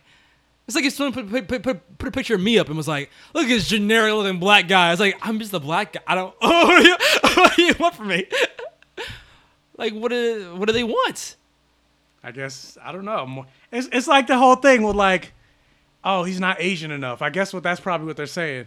Like the whole, you're how black are you, or how black you're not. Like what Obama, like, are you black enough? And it's like, what does that mean? If you are not my skin color, I'm Black black. is midnight black. My skin color means I'm black. Like what? Just because I'm not fucking sagging my pants and speak Ebonics, that doesn't mean I'm black. I don't understand why they think that little J-pop looking guy would be a better Shang Chi when that other guy that they actually did cast looks like he can actually kick ass. He looks like he's got some musculature to him. He looks kind of like a young, like Jackie Chan almost. Uh, but this okay, so this is what they want. They consider like the guy This on the good. the guy in black and white. They're saying that's considered hot and I knew it. Just Yeah. a fucking a, a pretty boy, That's, like a consi- fucking that's pretty boy. considered hot.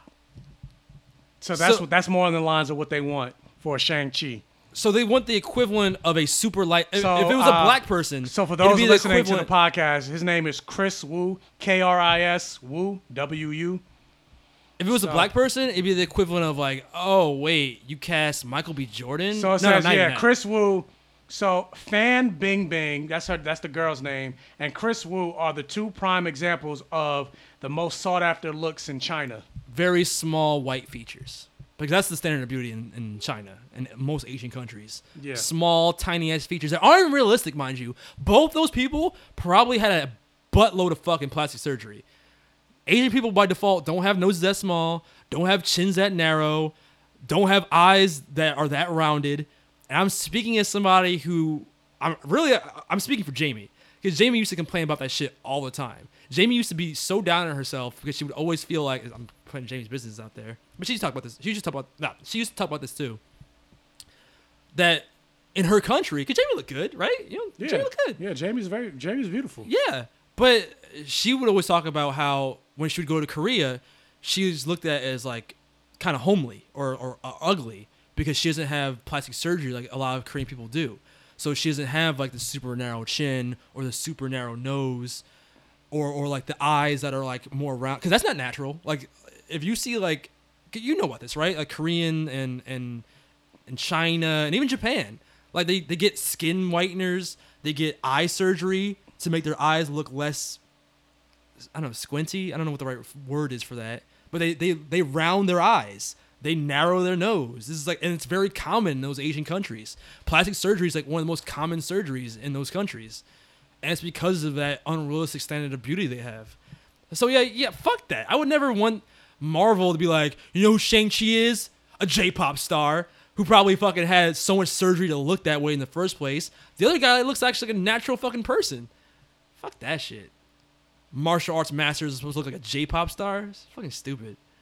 Yeah. That that'd be equivalent like if they casted um Ah, it's not a word.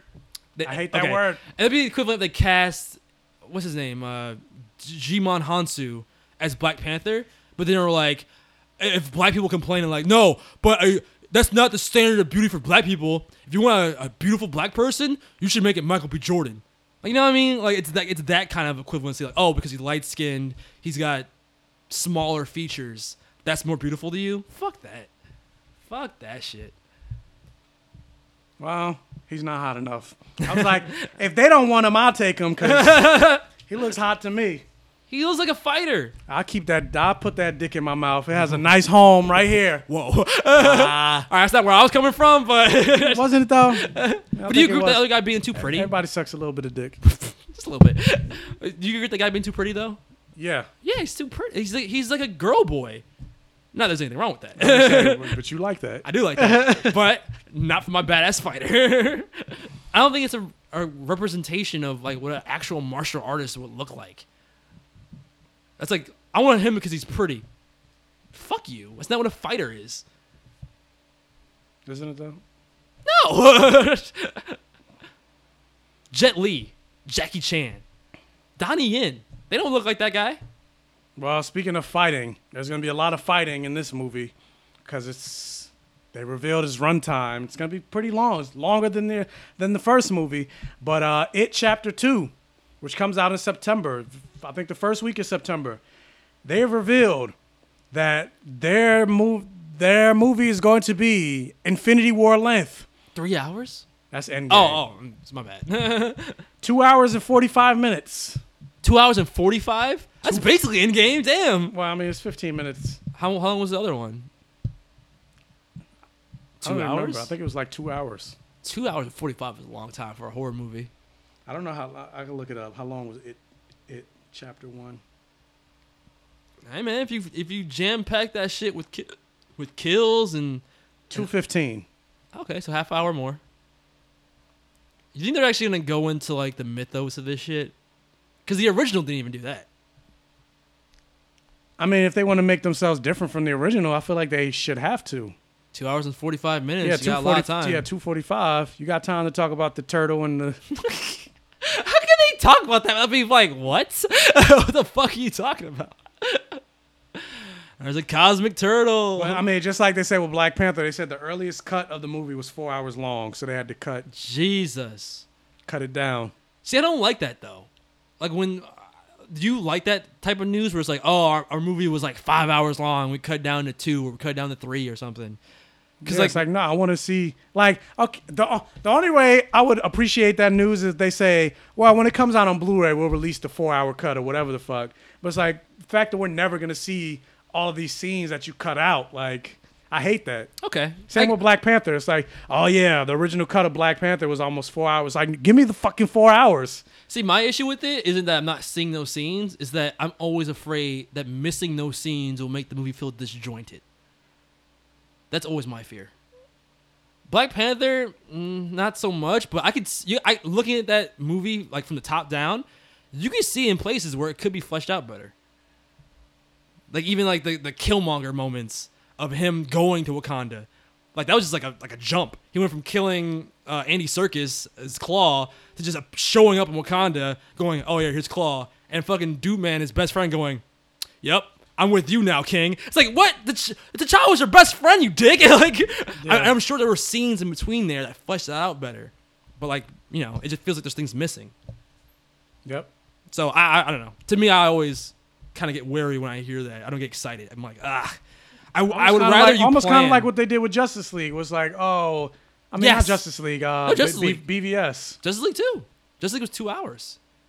Well, no, I was gonna say something different. Where it's Oh. like, um, they released one. They released the, the the two and a half hour version or whatever in theaters, but then when it came to the Blu-ray, they released the, the much oh, longer. Oh, the ultimate cut. The- yeah, the ultimate cut. It's like, well, I wish they would do that with other movies. It's like, well, you got a theatrical version because you know people got to go to the bathroom and all the other stuff, and you don't necessarily want to put an intermission because this isn't fucking Broadway. Yeah. But then when it comes to the Blu- Blu-ray, we'll release the extended edition, the director's cut or whatever, so you get to see more footage. That's actually a great and that gives it more. That gives you more of an incentive to want to buy the Blu-ray, especially since they're talking about Blu-ray sales dwindling and stuff like that. Mm. Yeah. And that's a great example because that's actually a concrete example where you can see the difference in what was cut versus what was left in. Literally, the things that cut out filled fucking plot holes that were in the theatrical cut. Like that was important shit. Yeah, and then you're at home, so if it's like a four-hour movie, you can pause it and go to the fucking bathroom or Yeah. go jerk off if you need to. that was Oh, that Ben Affleck butt scene. That was a scene. That was, uh, Pennywise, Pennywise dancing like that. I got my dick hard. Oh my god, that grandma scene, boy. Oh, yeah.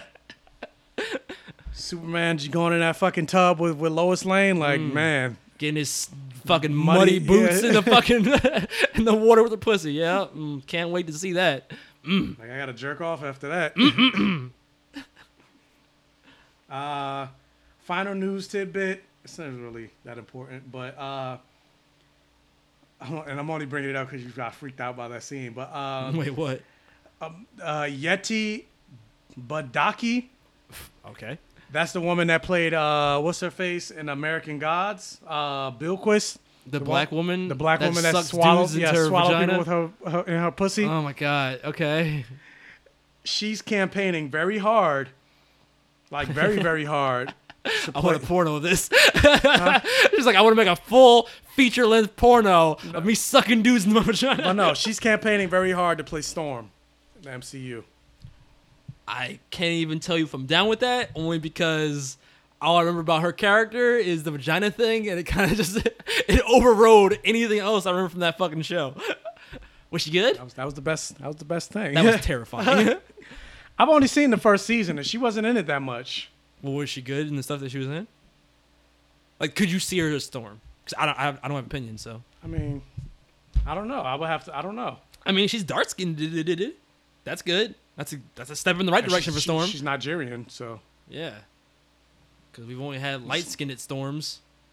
pretty much Storms that are like second second fiddle characters. storms that have been half white with uh, Halle Berry and then uh, Alexandra. Oh, they're both half white. They're both half white.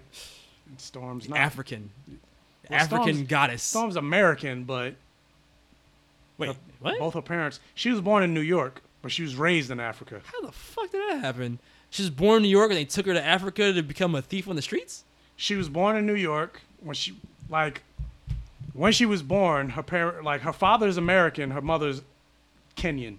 So she was born in New York, but when she was a baby, they moved back to Africa. Like after she gave birth, they moved back to Africa, and but then her parents died when she was a baby, and so that's how she ended up. So Or convoluted. not di- not Why- when, not when she was a, not when she was a baby. They died when she was young, and so that's why she was raised on the streets. But why did they even bother with the New York origin? Why don't you just start her in Africa? No, she complicated. was born in New York. Needlessly complicated. just start in Africa. She's a citizen. So Oh, is that why? they can't kick her out the country? oh, okay. Maybe that's why. Maybe it was like a plot point or something. Like, no, I'm American. That's- I don't know. Whatever. I guess they didn't want to have. I don't know. It's weird because then I'm like, I guess they didn't want to make a story of, oh, how are we gonna get Xavier? How's Xavier gonna get her back to America with the X Men? Oh, she got to get a visa and all this other stuff. It's like, no, she's American. He's got psychic powers. He just he just like Jedi somebody like No, you will sign her papers. He doesn't do that. Oh, bullshit. All right, well, I'm down for her being Storm. I'm down for a, a different take on Storm. Older, thank God. Dark skinned. Maybe fucking actually important to the goddamn story for once instead of the fucking secondary character we, she's still always don't know we still don't know what they're gonna do with Storm. I, I know, I, I know I don't, but I'm just saying, like, I just want her to be. But I keep saying the best. I think the best way to introduce X Men bef- in the MCU before they even do an X Men movie is they just introduce certain characters within certain movies. Like have Storm show up in Black Panther, and whether it's Black Panther two or Black Panther three. Yeah, I'm down with the teases, but I want an X Men movie. Have like Wolverine show up in a Hulk movie. and maybe they will do a first class, like an accurate first class that takes place in the past, and they'll retcon this shit somehow. Which is well, maybe not a Hulk movie because they're not gonna do a Hulk movie. He's Professor Hulk now. Yeah, no, it's over. Yeah, it's over. we've we've missed the Planet Hulk train. That's never coming back. Yeah. World War Hulk, forget about it. That shit ain't gonna Yeah, happen. that's not gonna happen.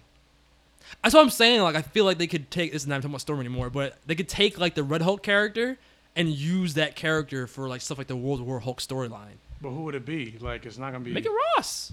the same actor I mean, yeah, no. because he's kind of old too. Well, you'd be it would be a one-off story in the, in a World War Hulk story where the World War Hulk is Red Hulk. You could kill him. The only reason he didn't die at the end of World War Hulk was because it was still the Green Hulk, and it was like, oh no, we gotta save him for other comics. But you know, the World War, War the World War Hulk storyline is kind of like final. To me, that was the end of the Hulk story. Like Betty dies, his love of his life in another planet dies, his best friend dies, he gets put into a coma at the end, like he's dead and it's irredeemable. Like he he he held the world hostage. You know what I'm saying? Like there's no coming back from that. So you make it But the Red was. Hulk. But there was in the comic. but that's because the comics never end. Dumb shit. But yeah, I think that'd be cool. You get a Hulk that's a villain, and you don't have I'm to. trying to think of what other. how would you introduce any other X Men in another movie? I guess you could introduce like Kitty Pryde and Spider Man. Yeah. Maybe an Iceman and Spider Man. Yeah, in Ultimate Comics, him, Johnny Storm, and, and Iceman were like roommates. That'd be cool. I don't know what other. Oh, that'd be awesome college years for him if he was like in a dorm with Iceman, Human Torch. I watch that movie. And they fuck. No, what? I mean, maybe a three- like a three- spin-off porn or something. A, three, a threesome. Hot and cold Spider-Man I story. mean, I mean, Johnny Johnny Storm has been conf- he's he's canon. He's pansexual. Since when? Him and Daken had sex. What the fuck? Comics. when did this shit happen? But of course, you know how comics do. They're never gonna mention it ever again. Yeah, they fucked it one time. It's like that's No, it was, bring it it was more than one time, but Oh, okay. well, fucking Wolverine's clone of all Okay. things. Why? Why? Well, that's not his clone. It's his son. son clone. I guess it's his son. It's his son. H eight X twenty three is his clone, Oh, but excuse Daken me. is his actual son. Okay. Weird. Yeah, they were they were they had a whole relationship Why? because he's pansexual. With the mohawk Daken? Yeah, yeah. Wow, that's ridiculous. Weird. All right, on that note, let's get the fuck out of here. Jordan, Jordan's homophobic. No, I'm gonna go home and read the comic and jack off. I guess. yeah. But they don't slow tantric tug. They don't show it. They just allude to it. But then the writer came out and was like, "No, if you guys haven't, if you didn't get from my writing that they were having sex, then." But I'm like, then sh- not like Show show, it. not like show it. I want full penetration. but like, what's with this? Like, I don't want subtext. Give me text. Yeah. That's a pretty doozy just to throw in that subtext too. Johnny Storm being pansexual with Daken of all people. That's fucking weird. He's, isn't he a villain in the comics now? He's like an anti-hero. Of course. he can never be a straight villain. Okay. All right. Anyway. But yes, this week's episode of Blur Vision. Next week we're gonna be talking about Hobbs and Shaw. Talking about never keeping a villain a villain. Didn't Shaw kill like important people in that Yeah, franchise? he and now killed, he's uh, like what's his Han. face? Yeah, Han. Now they're all now he's but- but family. uh, yeah, he's all he's family. I'm like, there's no redemption from this. But apparently, but there was. yeah, apparently there is. Vin Diesel gave him the the, the check mark. Like, Yeah, he did. Don't worry, you're family now. I'm like, all right. I mean, it's gonna be fucking stupid. We both know this, but it might be awesome. So I'm looking forward to it. I have a fe- I have a feeling that it's gonna be like mindless popcorn fun. That's all I'm looking for. If it's just a fun ride, I will call it a win. Yeah. And more than likely, I'm pretty sure like what you got from the trailer is just gonna be is gonna be exactly what you get in the movie. Like exactly what you think the movie is gonna be is what the movie is gonna be. It's not gonna be any surprises or anything like that. So based on your taste, Well, you're I've- either gonna like that or you're gonna hate it. I have a prediction for the end. Nick Fury shows up, recruits Hobbs and Shaw mean, he for the Avengers. I wouldn't even be surprised, actually. He is in space, and it's talking about the multiverse of madness. So I mean, they did say Fast and Furious was going to end up in space at some point, so here we Yeah, they go. did- they did say that, so. he needs a new Space Avengers. All right. That's been this week's episode of Blurred Vision. I'm your host, Jordan With. Michael. And we will see you next week. Peace. Ciao, Bella.